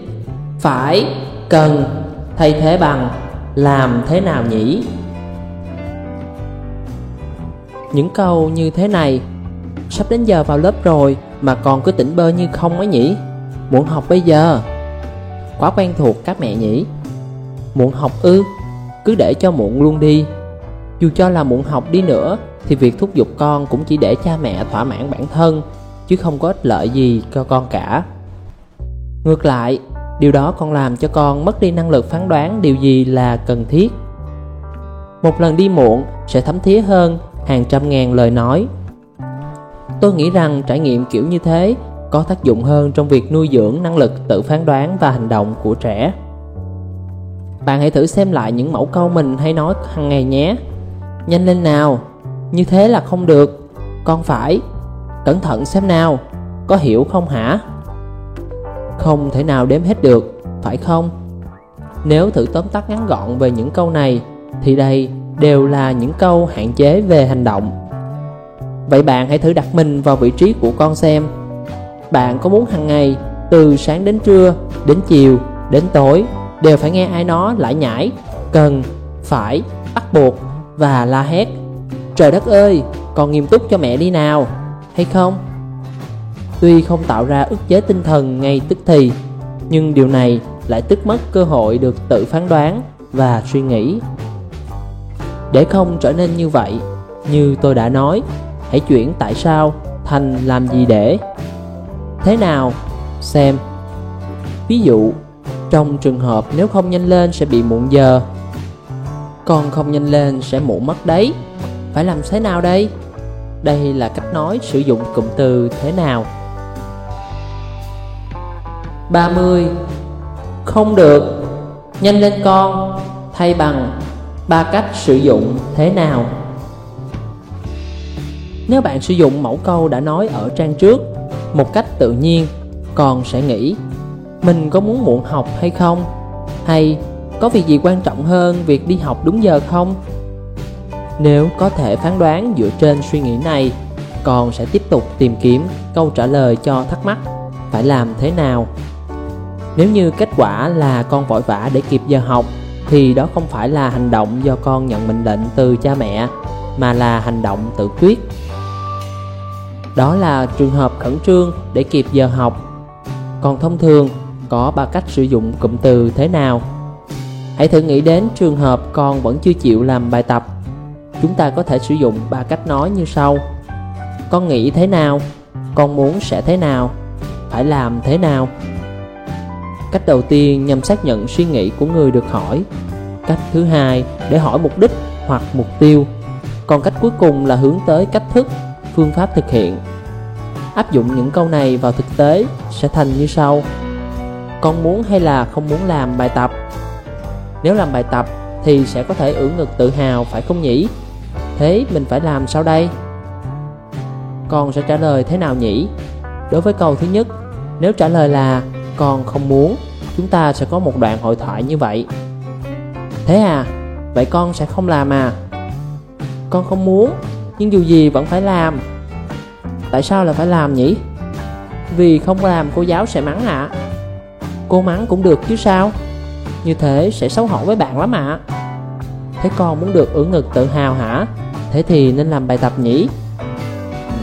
Vâng. Vậy con nghĩ thử xem mình sẽ thực hiện thế nào thì được. Bây giờ con không muốn làm ạ. À?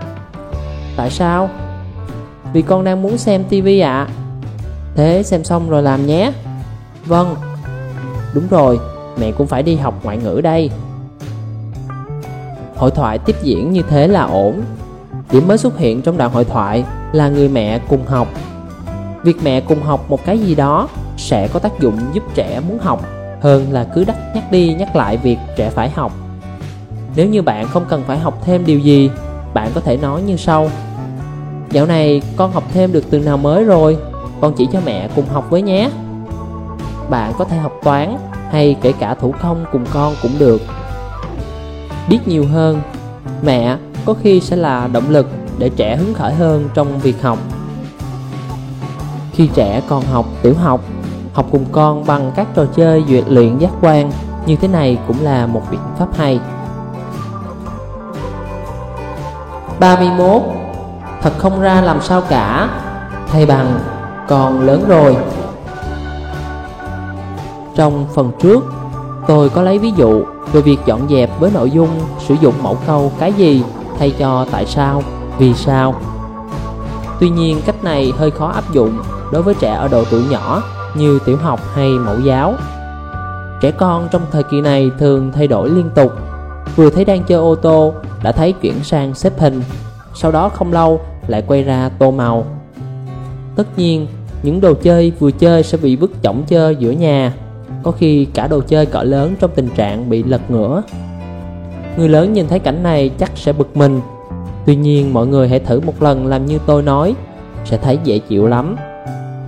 Có nhiều mẹ khi thấy con đang chơi trò này lại chuyển sang chơi trò khác, đã nói rằng dọn hết đồ này chơi rồi mới chơi tiếp trò khác chứ con.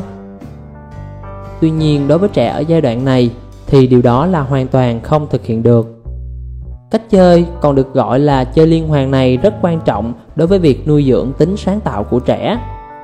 Vì thế, mỗi khi nhìn thấy sự bừa bộn trong phòng trẻ, bạn hãy vui mừng mà nghĩ rằng con mình đang lớn lên từng ngày đây. Có khó quá không ạ? ba mươi hai. Truyền tải đúng những gì trông thấy. Nào nào, vẫn chưa đánh răng à? Con lấn bấn ở đấy thì muốn học cho mà xem. Buổi sáng thường bận rộn mà con lại không nhanh nhẹn như mong muốn, khiến cha mẹ rất dễ cáu giận.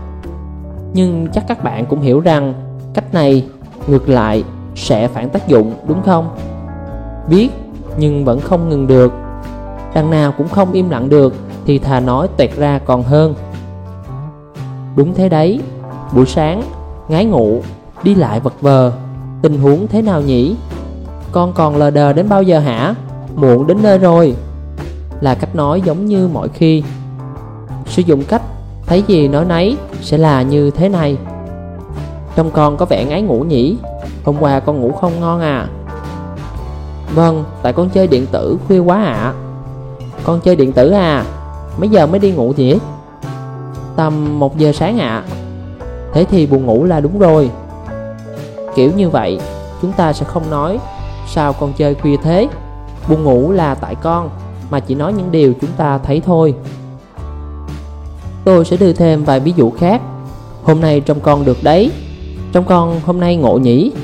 Hôm nay trông con mệt mỏi à? Có ốm không? Con họp kiểu tóc này đấy. Giọng con hơi khàn đấy, có sao không? Những cách nói này trong tâm lý học được gọi là thừa nhận, hay còn gọi là những câu nói trấn an, thể hiện sự quan tâm của người nói dành cho người nghe, dựa trên nền tảng là sự chấp nhận đối phương. Nói đơn giản hơn, đây là việc truyền đạt ý. Mẹ luôn dõi theo con. ba mươi ba. Phản hồi khi con bắt đầu nói chuyện. Mỗi khi đến chỗ các cha mẹ hay tụ tập, tôi thường nghe những lời than thở. Không biết dạo này ở trường có việc gì mà chẳng thấy nó kể chuyện. Các bạn có như vậy không? Mình đã được nghe nhiều câu chuyện khi thấy con đi học về, nhưng con chỉ nói chẳng có gì đâu ạ. À. Có thể đó chính là kết quả do chính bạn mang lại đấy. Chẳng mấy khi con mới kể chuyện, nhưng bạn chỉ mờ cho qua. Con thực sự không để tâm. Trong đầu chỉ nghĩ đến chuyện của mình. Bạn có bao giờ như vậy không? Ví dụ thế này. Ngay cả khi con kể chuyện có trung tâm trò chơi điện tử mới xây trên đường đi học về, nếu bạn chỉ đáp thế à, còn đỡ. Có bao giờ bạn dùng những câu lên lớp như chắc không phải con rẽ vào chơi vài game rồi mới về đấy chứ?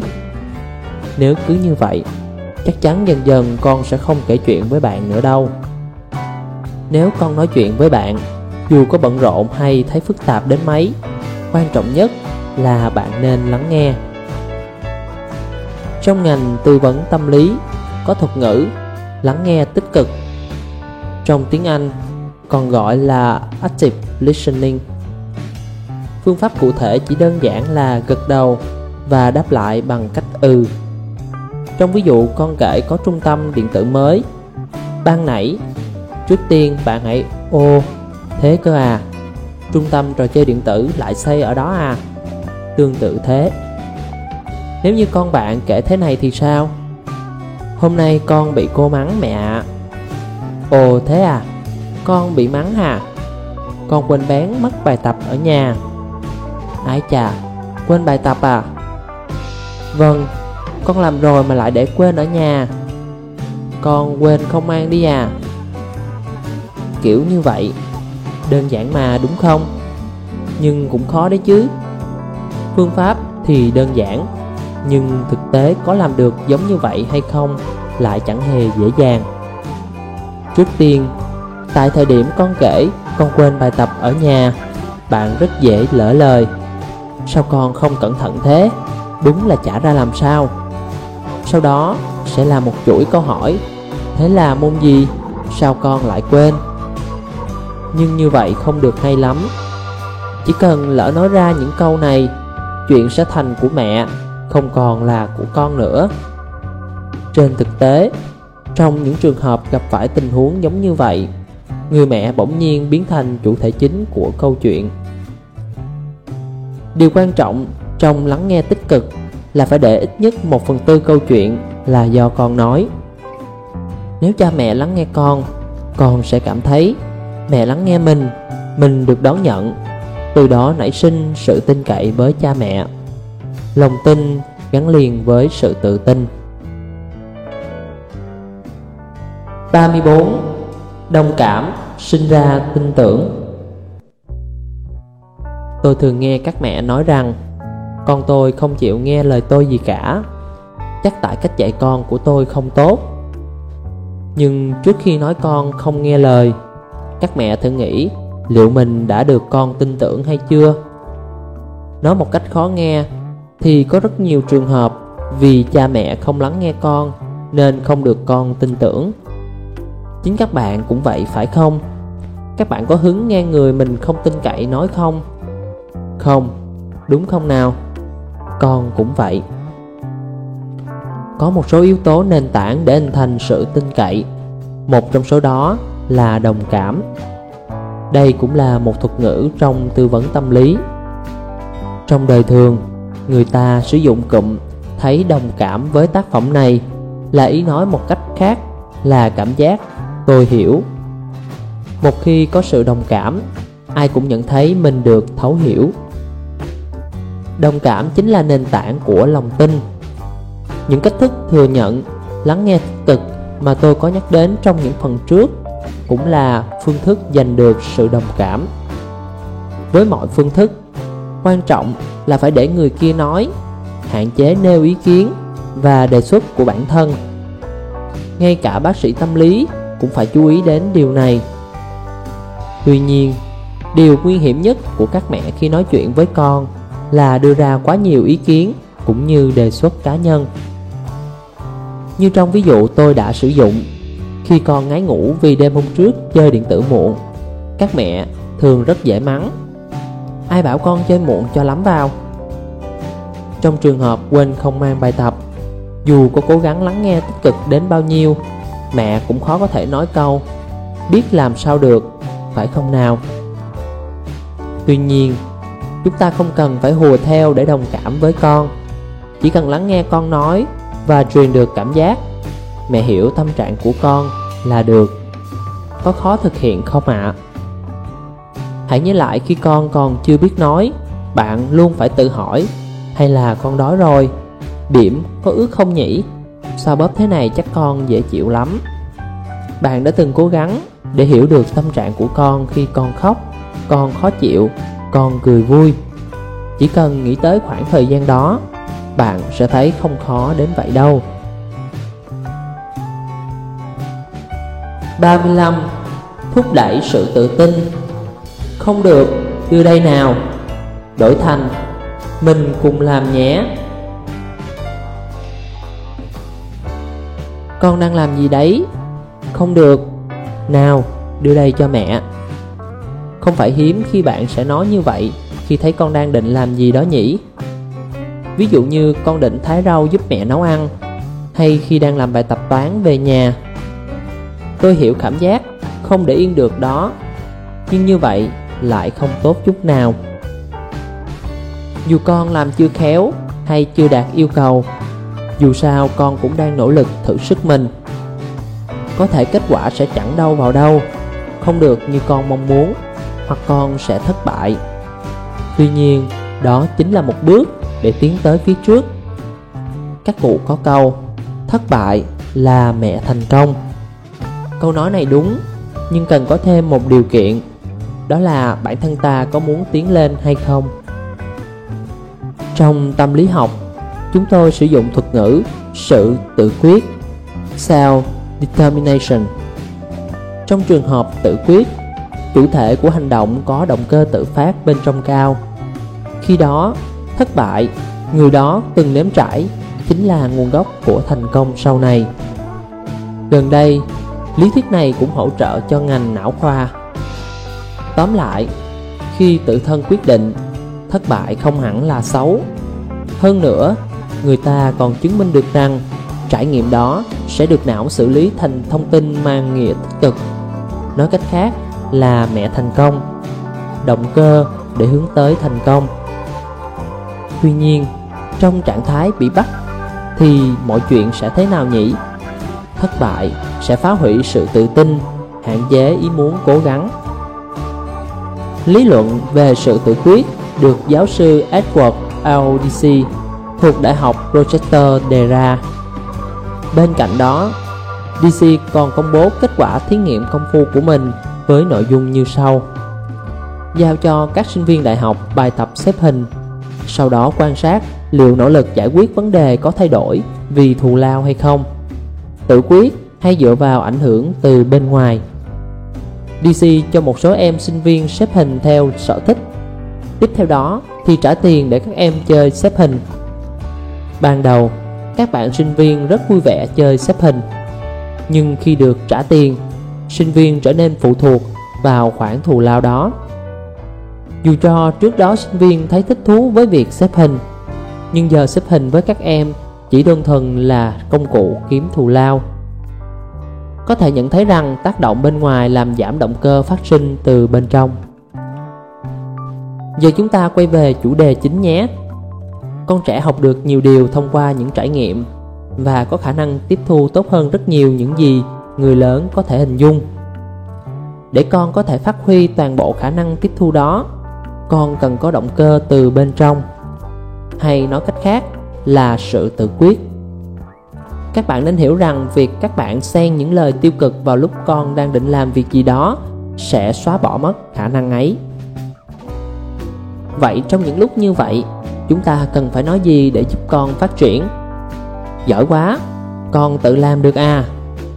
Mẹ cùng làm nhé. Bạn hãy thử nói như vậy xem. Nhờ đó, các con sẽ tin tưởng vào điều mình muốn làm. Dù có thất bại đi nữa, cũng sẽ học được nhiều điều và hé lộ thêm nhiều khả năng khác. ba mươi sáu. Thúc đẩy tính tự lập. Nhanh lên! Đổi thành mẹ nghĩ sẽ hay lắm. Con đang làm gì đấy? Nhanh làm bài tập đi. Mẹ bảo là dọn ngay cơ mà. Chắc hẳn những câu này nghe rất quen đúng không ạ? Ngay cả khi các mẹ tự tập, tôi cũng thường nghe những lời than vãn kiểu như: thật không biết phải nói bao lần nó mới chịu hiểu. Nói mấy lần nó chẳng thèm nghe, tức không chịu được. Những lúc như vậy, tôi sẽ nói thế này: trẻ con đương nhiên là không nghe lời rồi. Chúng ta hãy cư xử với con trên cơ sở nhận thức đó nhé. Nghe vậy, tất cả các mẹ đều quay mắt về phía tôi như muốn nói: không nghe lời bố mẹ mà là đương nhiên à? Thế phải làm thế nào? Nhưng thế này các mẹ ạ. Cách nói làm cái này đi, làm cái kia đi, cái đó không được mà các mẹ thường dùng chỉ áp dụng khi các con nhỏ tầm tuổi mẫu giáo thôi.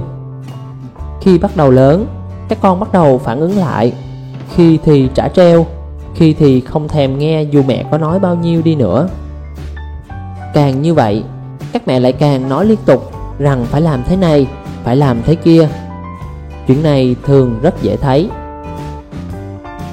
Đến tầm tuổi này, con đã bắt đầu hình thành bản ngã. Do đó, con không còn muốn nghe theo những gì mẹ nói nữa. Vì bản ngã rất quan trọng đối với sự trưởng thành về tâm lý của trẻ, nên các mẹ cũng nên vui vì điều đó.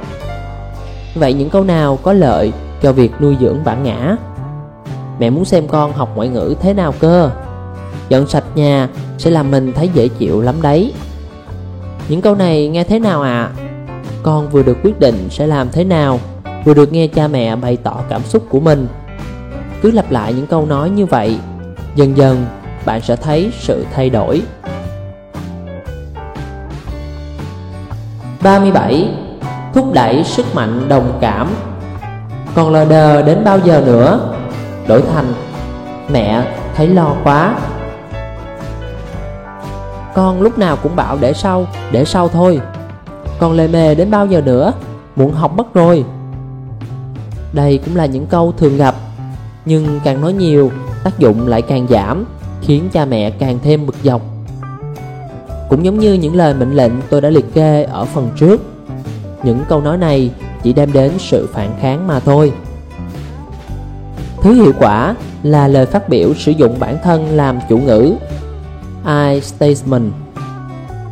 Thuật ngữ được đưa ra bởi tiến sĩ Thomas Gordon, tác giả của cuốn sách nổi tiếng Học làm cha mẹ hiệu quả. Theo ông, chỉ cần thay chủ ngữ từ con sang bố hoặc mẹ, người nghe sẽ hợp tác. Hãy thử áp dụng những câu mà tôi đã ví dụ ở trên xem.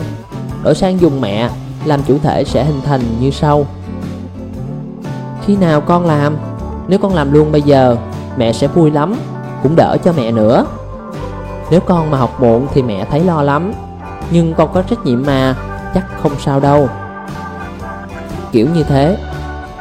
Khi đổi từ câu mệnh lệnh thành những lời phát biểu tôi thế này, trẻ sẽ cảm thấy đồng cảm với tâm trạng của cha mẹ. Từ đó sẽ có phản ứng như: nếu mẹ thấy có ích thì chắc mình nên làm luôn, phải nhanh lên thôi vì mẹ thấy lo rồi. Có thật thế không nhỉ? Các bạn cứ thử vừa nghĩ vừa đặt mình vào vị trí của con xem. Ví dụ, buổi sáng, bạn bận chuẩn bị bữa sáng, chưa kịp là áo sơ mi cho chồng. Nếu bị nói là đã bảo phải làm từ hôm trước rồi còn gì, bạn sẽ nghĩ sao? Chắc chắn bạn sẽ đáp lại: cái gì? Đừng có mà ích kỷ thế, tôi cũng bận nhiều việc lắm chứ. Nhưng bạn nghĩ sao với câu nói này? Vất vả cho em quá, nếu em làm từ hôm trước thì sẽ đỡ hơn đấy. Câu này sẽ làm cho tâm trạng của người nghe thay đổi, đúng không nào? Chương ba. Thay đổi câu cửa miệng khi nói chuyện với con. Ba mươi tám. Mẹ của Spielberg không ngăn cản con gây lộn. Khi trẻ có anh chị em, việc ngăn cãi nhau cũng thường là cơm bữa.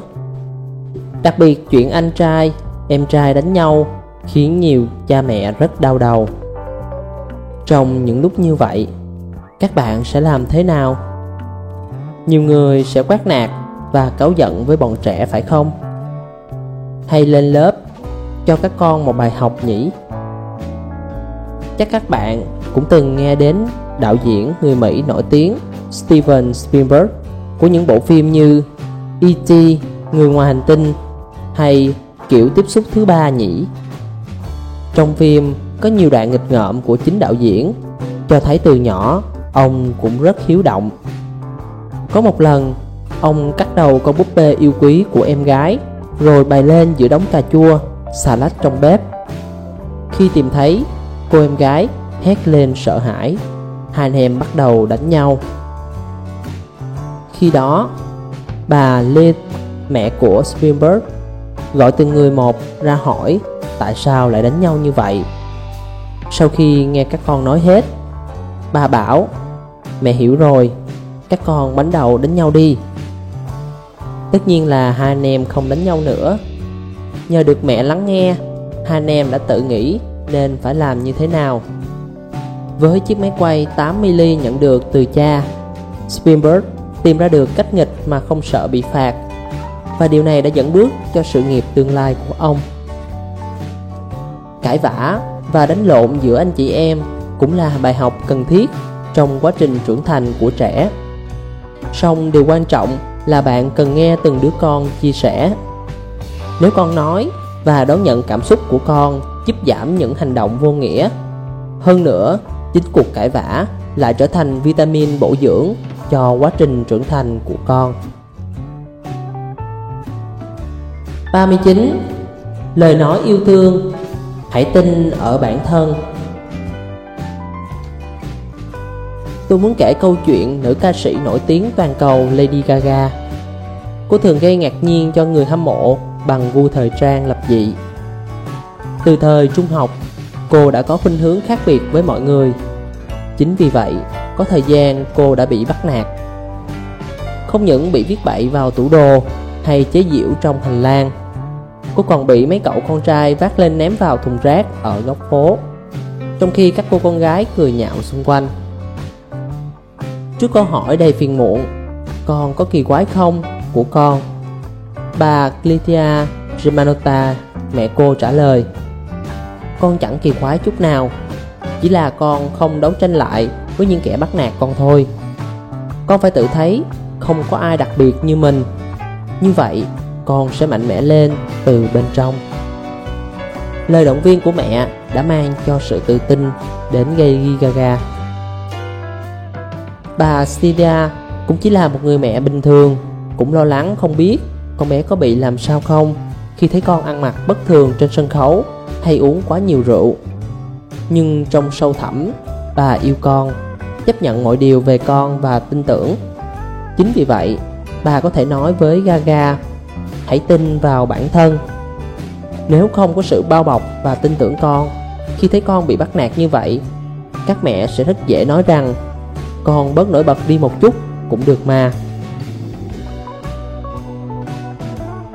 bốn mươi. Điều cần chú trọng ở mỗi độ tuổi. Độ tuổi từ một đến chín là thời kỳ quan trọng nhất đối với sự hình thành nhân cách của trẻ. đây còn là độ tuổi cần sự bao bọc. Tôi muốn nói một chút về chữ bao trong bao bọc. Trong kanji chỉ hình ảnh một người mang em bé trong bụng. Khi mang em bé trong bụng, người mẹ không hề có bất mãn hay tức giận với em bé, mà chỉ muốn nhẹ nhàng nuôi dưỡng con, bao bọc trân trọng con. Trong những năm đầu đời của con, tình cảm này quan trọng hơn bất cứ điều gì. Bạn hãy nhớ lại khoảng thời gian mới sinh con. Mỗi khi bé khóc, bạn lại lo lắng không biết con đói hay là con tè ướt bỉm. Khi con cười cũng làm bạn vui sướng cười theo. Bạn yêu con và trân trọng con vô điều kiện. Đó chính là bao bọc. Và em bé ở trong bụng mẹ cũng chỉ có một nguồn nương tựa duy nhất là người mẹ. Vì có mẹ nên em cảm thấy an toàn và được yên ổn chào đời. Sau khi được sinh ra cũng vậy. Vì được mẹ bao hộp bọc vô điều kiện nên con thấy yên tâm. Sự yên tâm này cũng giống như ti mẹ, là nguồn dinh dưỡng, mà không, chính xác là thứ vitamin quan trọng dành cho tâm lý của con. bốn mươi mốt. Mắng mỏ, quát tháo gây nên sóng ngầm trầm cảm hoặc hành vi có vấn đề. Quát mắng, cằn nhằn con không những không mang lại hiệu quả, ngược lại còn gây ảnh hưởng tới tâm lý của con.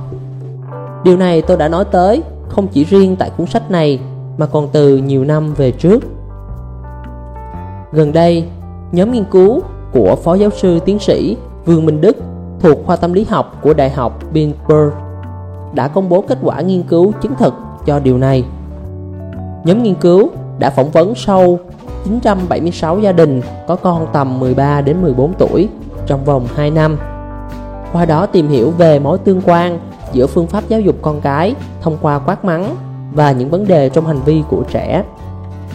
Kết quả cho thấy, trường hợp trẻ phải liên tiếp chịu mắng mỏ từ cha mẹ trong suốt một năm liền, xác suất có vấn đề trong hành vi và tỷ lệ có biểu hiện trầm cảm đều gia tăng. Dựa trên kết quả này, giáo sư Alan Candin, chuyên về tâm lý học, tâm thần học nhi đồng thuộc Đại học Yale, đã một lần nữa chứng minh rằng phương pháp giáo dục bằng mắng mỏ là có hại cho tinh thần cũng như thể chất của trẻ em. Điều quan trọng khi làm cha mẹ là chấp nhận, yêu thương, ôm ấp con. Ngoài ra, Katin còn cho rằng cáu giận chỉ khiến con dừng lại vào đúng thời điểm đó, chứ không thể tạo ra thói quen trong hành động như cha mẹ mong muốn. Điều quan trọng là nhận thức đúng hành động của trẻ, khen ngợi con khi con đạt được cách hành xử tốt. Làm được như vậy, con sẽ tôn trọng cha mẹ và dần giảm được những hành động không tốt. Sau khi đọc được tuyên bố này, tôi nhận thấy cuốn Dạy trẻ thời Edo thế kỷ mười bảy đến mười chín từ hàng trăm năm trước đã viết điều gần giống như vậy. Trước khi giới thiệu nội dung cuốn sách, tôi xin nói qua một chút về cách nhìn nhận về trẻ con của người Nhật từ thế kỷ mười bảy đến thế kỷ mười chín. bốn mươi hai. Cách nuôi dạy con thời Edo giống với quan điểm của Rosan. Thế kỷ mười chín là thời điểm có nhiều người nước ngoài đến Nhật Bản. Một trong những thứ họ ngạc nhiên và cảm thán trước Nhật Bản là cách nuôi dạy con. Tôi chưa bao giờ thấy có ai quý con mình như vậy. Nhật Bản sùng bái trẻ con hơn cả Mỹ. Tôi thích cách của Nhật Bản hơn. Isabella Burke, người viết du ký: không có đất nước nào trên thế giới coi trọng trẻ em và quan tâm đến trẻ em nhiều hơn Nhật Bản. Không bao giờ có chuyện họ để con ở nhà mà ra ngoài cả. Edward Morse, nhà động vật học, ghi lại những điều mắt thấy tai nghe về đời sống Nhật Bản. Ngạc nhiên hơn, sĩ quan chỉ huy hải quân Hà Lan Willem van Kattendijke đã viết rằng cách nuôi dạy con nhỏ của người Nhật giống như những suy nghĩ của Jean-Jacques Rousseau trong chuyển luận Emily hay là về giáo dục. Thông thường các bậc cha mẹ đều âu yếm con nhỏ. Tình yêu ấy tràn ngập đời sống tất cả các gia đình, bất kể giai tầng cao thấp. Cha mẹ trông nom con cẩn thận, nhưng để chúng chơi tự do. Hầu hết đều chạy quanh đường phố bằng chân đất. Lũ trẻ có tính tinh nghịch đến mấy cũng không thấy cha mẹ quát tháo, la mắng. Tình yêu đó gần như tới mức mù quáng, và tôi không thấy đâu trẻ con lại vui vẻ như ở đây. Ông đã thốt lên như vậy. Van Kattendijke cho rằng giống với phương pháp giáo dục tự do của Rousseau. Bên cạnh đó, Sir Rutherford Alcock, công sứ Vương quốc Anh đầu tiên tại Nhật Bản và nổi tiếng vì là người nước ngoài đầu tiên leo lên núi Phú Sĩ, đã ca ngợi cách giáo dục con trẻ của Nhật Bản như sau: trẻ em Nhật Bản có một nét đẹp mà trẻ con Anh quốc đang bị tước đi bởi nền giáo dục hiện đại. Trẻ em Nhật Bản được làm trẻ con một cách tự nhiên, được tận hưởng đủ những thứ trò chơi phù hợp với lứa tuổi, không phải gò ép vào khuôn khổ người lớn. Các bạn thấy sao? Hơi bất ngờ nhỉ? Hóa ra ban đầu người Nhật có nền tảng giàu có để nuôi con trẻ đấy chứ. bốn mươi ba. Cách khen ngợi con thời Edo. Bây giờ các bạn hãy thử một lần nữa nhớ lại những lời của giáo sư Candin nói dựa trên công cố nghiên cứu của Đại học Pittsburgh ở phần trước nhé. Điều quan trọng là nhận thức đúng hành động của trẻ. Khen ngợi con khi con đạt được cách hành xử tốt. Làm được như vậy, con sẽ tôn trọng cha mẹ và dần giảm được những hành động không tốt. Nhân đây, tôi xin trích dẫn vài lời từ một cuốn sách dạy con gần tương tự. Việc khen con vừa đủ khi con làm việc tốt sẽ có ích hơn là mắng mỏ kịch liệt khi con làm việc xấu. Con sẽ cảm thấy vui và muốn làm điều tốt để tiếp tục được khen. Cái tâm muốn làm việc tốt sẽ khiến con tự nhiên thích được làm việc tốt, đạt đến điều thiện. Nếu như chỉ mắng nhiếc khi con làm việc xấu, con sẽ không phục mà đơn giản chỉ là sợ hãi việc bị mắng, nên khi tiếp tục phạm lỗi, con sẽ giấu chuyện đó, không cho cha mẹ biết. Giấu điều xấu là tối kỵ, vì từ đó con người sẽ trở thành kẻ nói dối, thành người xấu, trong tâm cũng không yên ổn mà chỉ toàn sợ hãi. Cách nói chuyện giảng giải ôn hòa sẽ tốt hơn trong giáo dục. Các bạn thấy sao? Đây là những điều Wakisaka Guido, học giả thế kỷ mười chín, viết trong cuốn sách về nuôi dạy trẻ của mình. Ngạc nhiên quá phải không? Nội dung giống như những nghiên cứu được công bố tại trường đại học Hoa Kỳ vào thế kỷ hai mươi mốt. Nhiều người nước ngoài khi đến Nhật Bản đã quá đổi ngạc nhiên trước cách nuôi dạy con cái thời Edo. Song thực ra đã có nhiều cách sách dạy con được viết vào thời đại này. Bản văn trên của Wakisaka Guido cũng chỉ là một trong số những trích dẫn từ những cuốn sách này. Có lẽ chúng ta cần phải một lần nữa nhìn nhận lại quan điểm xuất phát của việc nuôi dạy con cái ở người Nhật. bốn mươi bốn. Trồng cây quan trọng nhất là lúc từ cây non đến khi cao hai ba thước. Tôi xin được viết nốt một điều nữa về cách nuôi dạy con thời Edo. Trong phần trước, tôi đã nói về tầm quan trọng của những năm đầu đời của trẻ. Đúng như vậy, người Nhật Bản thời kỳ này đã chỉ ra tầm quan trọng của tình yêu thương tràn đầy và sự quan tâm vừa đủ khi con còn thơ bé. Hãy nhìn người ta trồng cây. Họ sẽ trồng cây con tầm ba xăng-ti-mét, sau đó chăm sóc chu đáo bằng cách tưới nước, chú ý không để sâu ăn, không bị gãy cho đến khi cây cao tầm một thước. Đến khi cây cao tầm hai đến ba thước, dù họ có bỏ mặc, cây cũng chắc chắn phát triển đến to, vòng tay người ôm.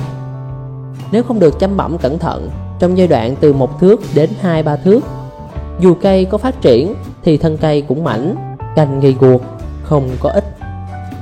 Hơn nữa, nhiều khả năng cây sẽ khô héo trước khi đạt độ cao hai đến ba thước. Người sử dụng cây làm ví dụ về việc nuôi con là y sĩ Kazuki Yuzan, một nhân vật cũng chuyên viết sách nuôi dạy con. Quả thật, nuôi dạy con cái cũng đúng như vậy.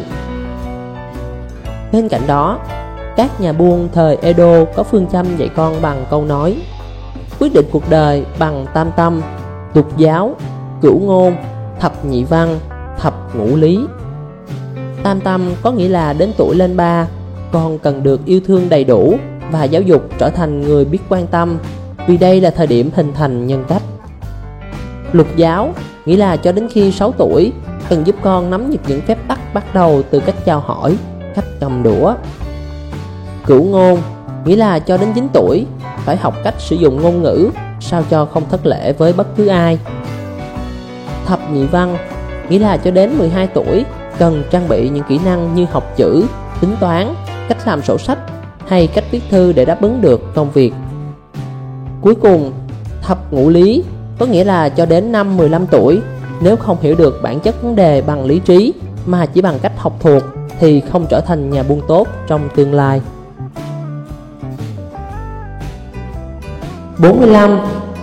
Trái tim là sợi dây điều khiển não và cơ thể. Trong những điều trên, tôi thấy quan trọng nhất là tam tâm. Phương châm tôi vừa trích dẫn là của nhà buôn, còn đại chúng thông thường sẽ có suy nghĩ. Con người được tạo thành từ ba phần: não, thân thể và trái tim. Suy nghĩ này cũng đồng quan điểm với khoa học hiện đại, nhưng điều tôi thấy thú vị nhất là điểm trái tim cũng giống như con rối. Như vậy nghĩa là nếu như sợi dây điều khiển con tim một cách rối loạn, ngôn từ trở nên rối loạn, nét mặt sẽ trở nên dữ tợn, các cử chỉ hành động cũng trở nên thô bạo. Tuy nhiên, nếu như điều khiển sợi dây một cách nhẹ nhàng, con tim cũng hiền hòa, ngôn từ và cử chỉ cũng nhẹ nhàng hơn.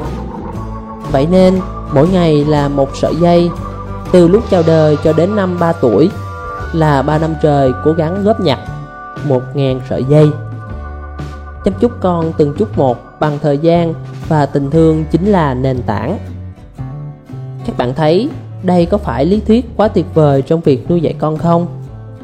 Lý thuyết này cũng tương tự như việc Kazuki Yuzan sử dụng cách trồng cây làm ví dụ để giải thích cho tầm quan trọng của tình yêu và sự quan tâm khi con còn thơ ấu.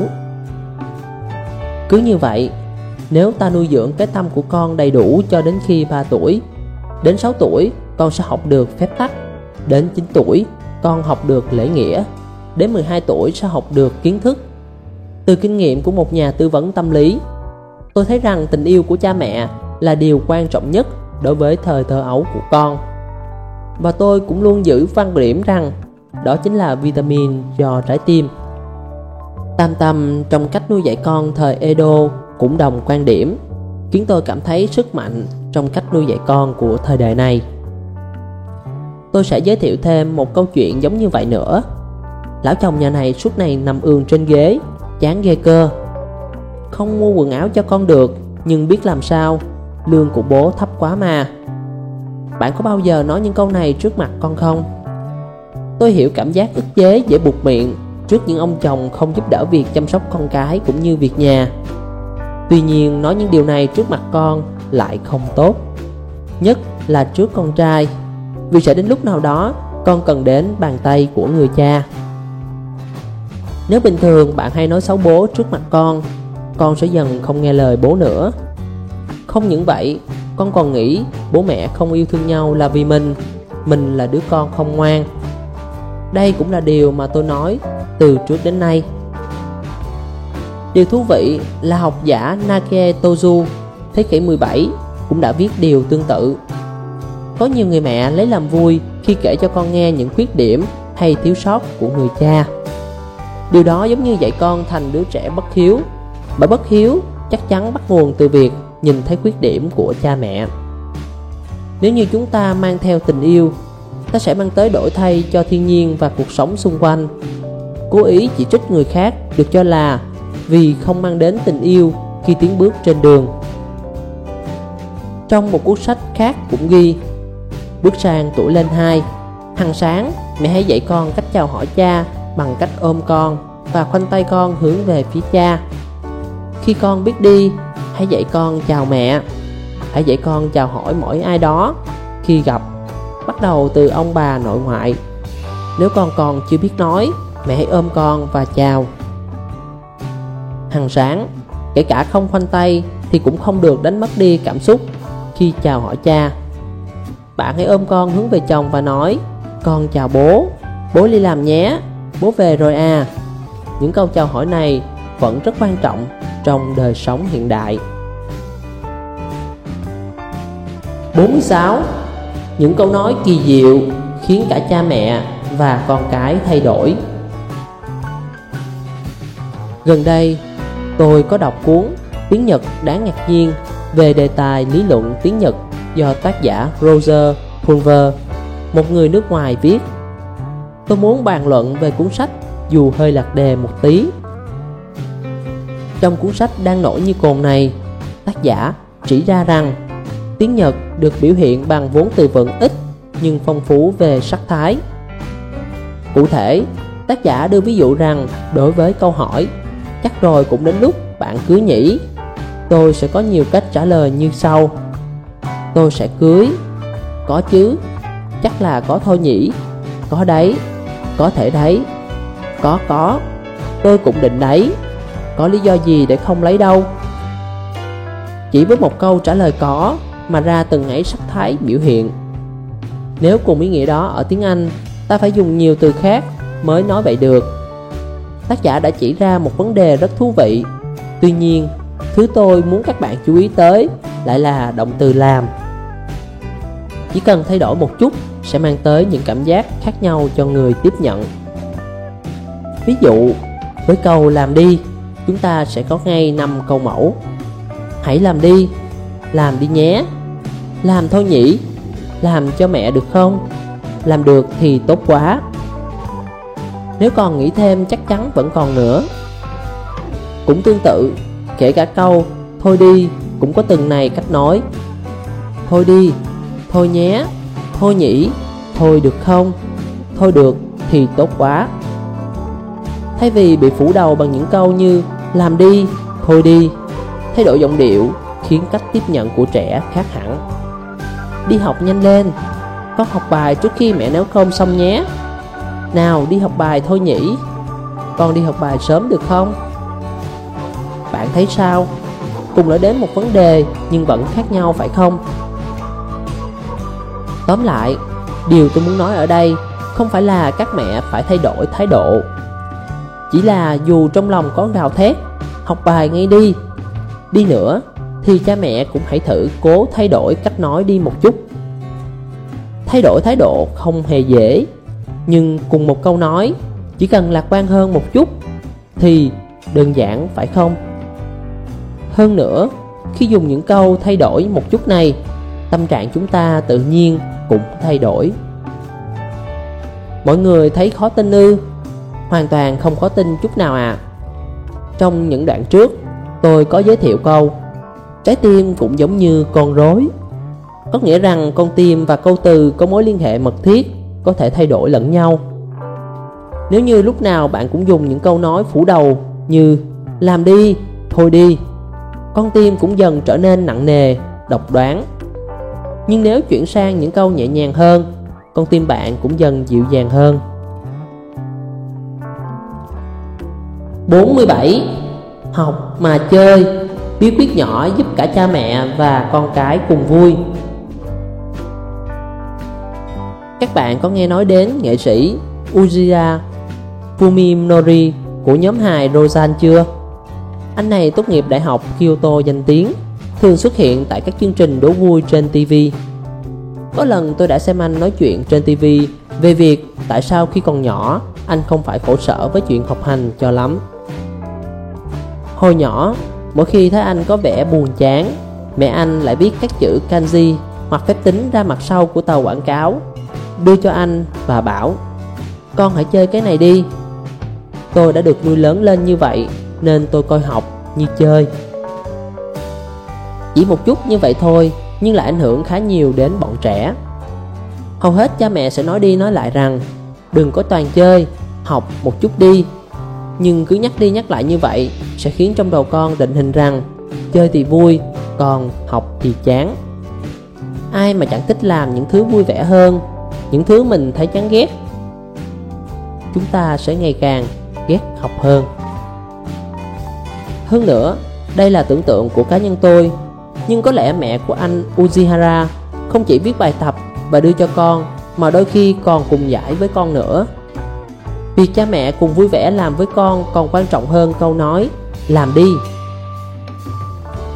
Trong phần trước, tôi có nói chuyện chữ bao trong kanji thể hiện hình ảnh em bé trong bụng mẹ.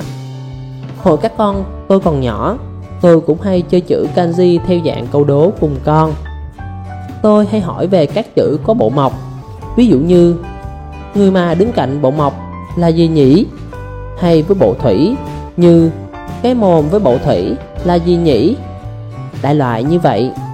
Các con đã trả lời đúng hết. Người với cây là Pinocchio, mồm với nước là nước giải. Tất nhiên không có chữ kanji nào như vậy, nhưng đây cũng là một cách khá vui để con nhớ và suy luận trước khi bắt đầu thực sự học chữ. bốn mươi tám. Chuỗi trách nhiệm kéo dài đến cả đời ông bà.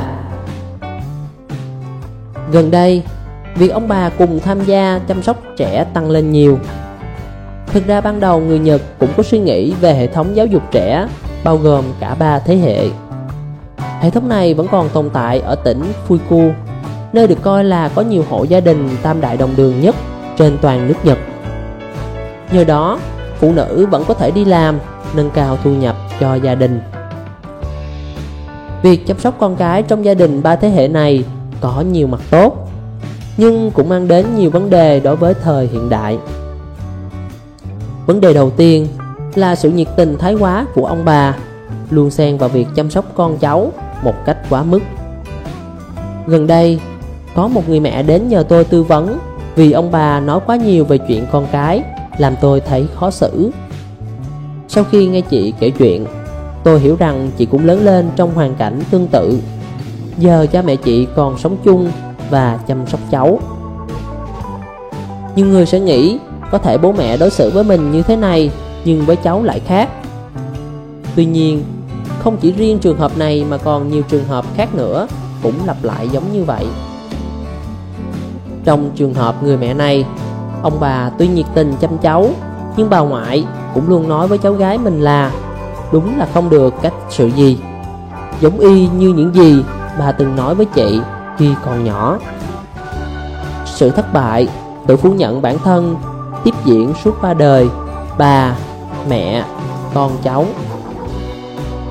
Giống như tôi đã nói trong phần mối quan hệ giữa cha mẹ và con cái, nếu như không có nền tảng là tình yêu thương và tin cậy, rất khó để trẻ có thể phát triển được.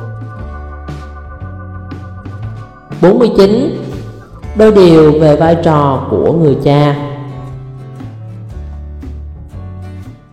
Đến đây, tôi đã nêu quan điểm về cách làm cha mẹ, bao gồm cả cách làm cha lẫn làm mẹ. Vâng, có lẽ thiên về mẹ nhiều hơn, nên cuối cùng tôi muốn nói một chút về người cha. Để giúp người mẹ không quá mệt mỏi với việc chăm sóc con cái, đương nhiên sự tham gia của người cha là vô cùng cần thiết và quan trọng. Nhưng điều cần nói là việc nuôi dạy con của người cha không nên giống như những gì người mẹ làm. Có những việc chỉ có thể người cha mới làm được.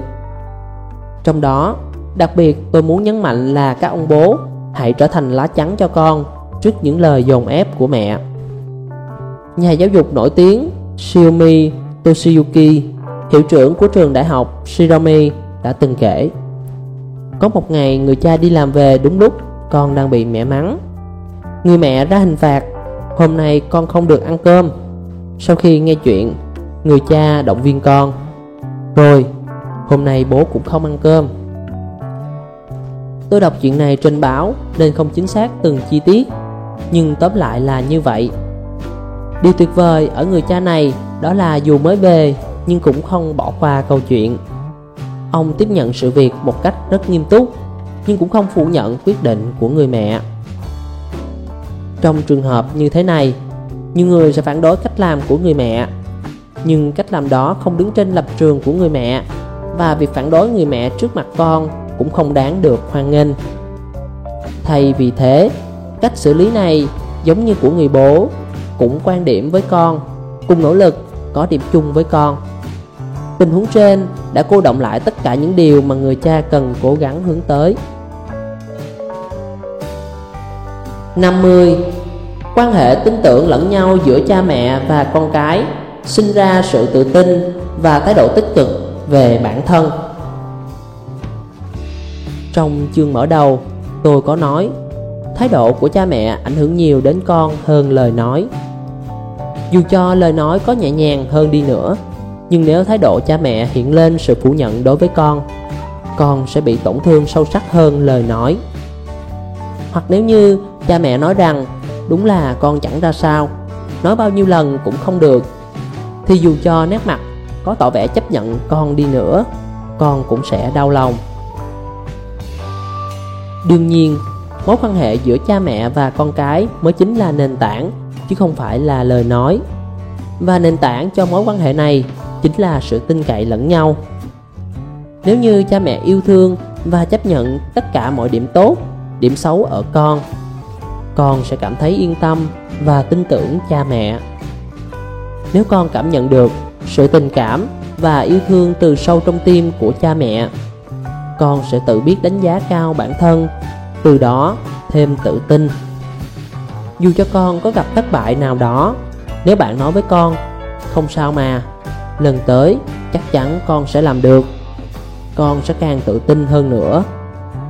Hành động đó của con đồng thời cũng giúp cha mẹ tin tưởng con hơn. Cuối cùng, điều tôi muốn nói trong cuốn sách này chính là cách xây dựng quan hệ cha mẹ, con cái dựa trên lòng tin.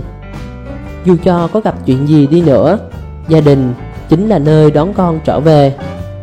Bởi chỗ dựa cho tâm hồn con là tình yêu của cha và mẹ.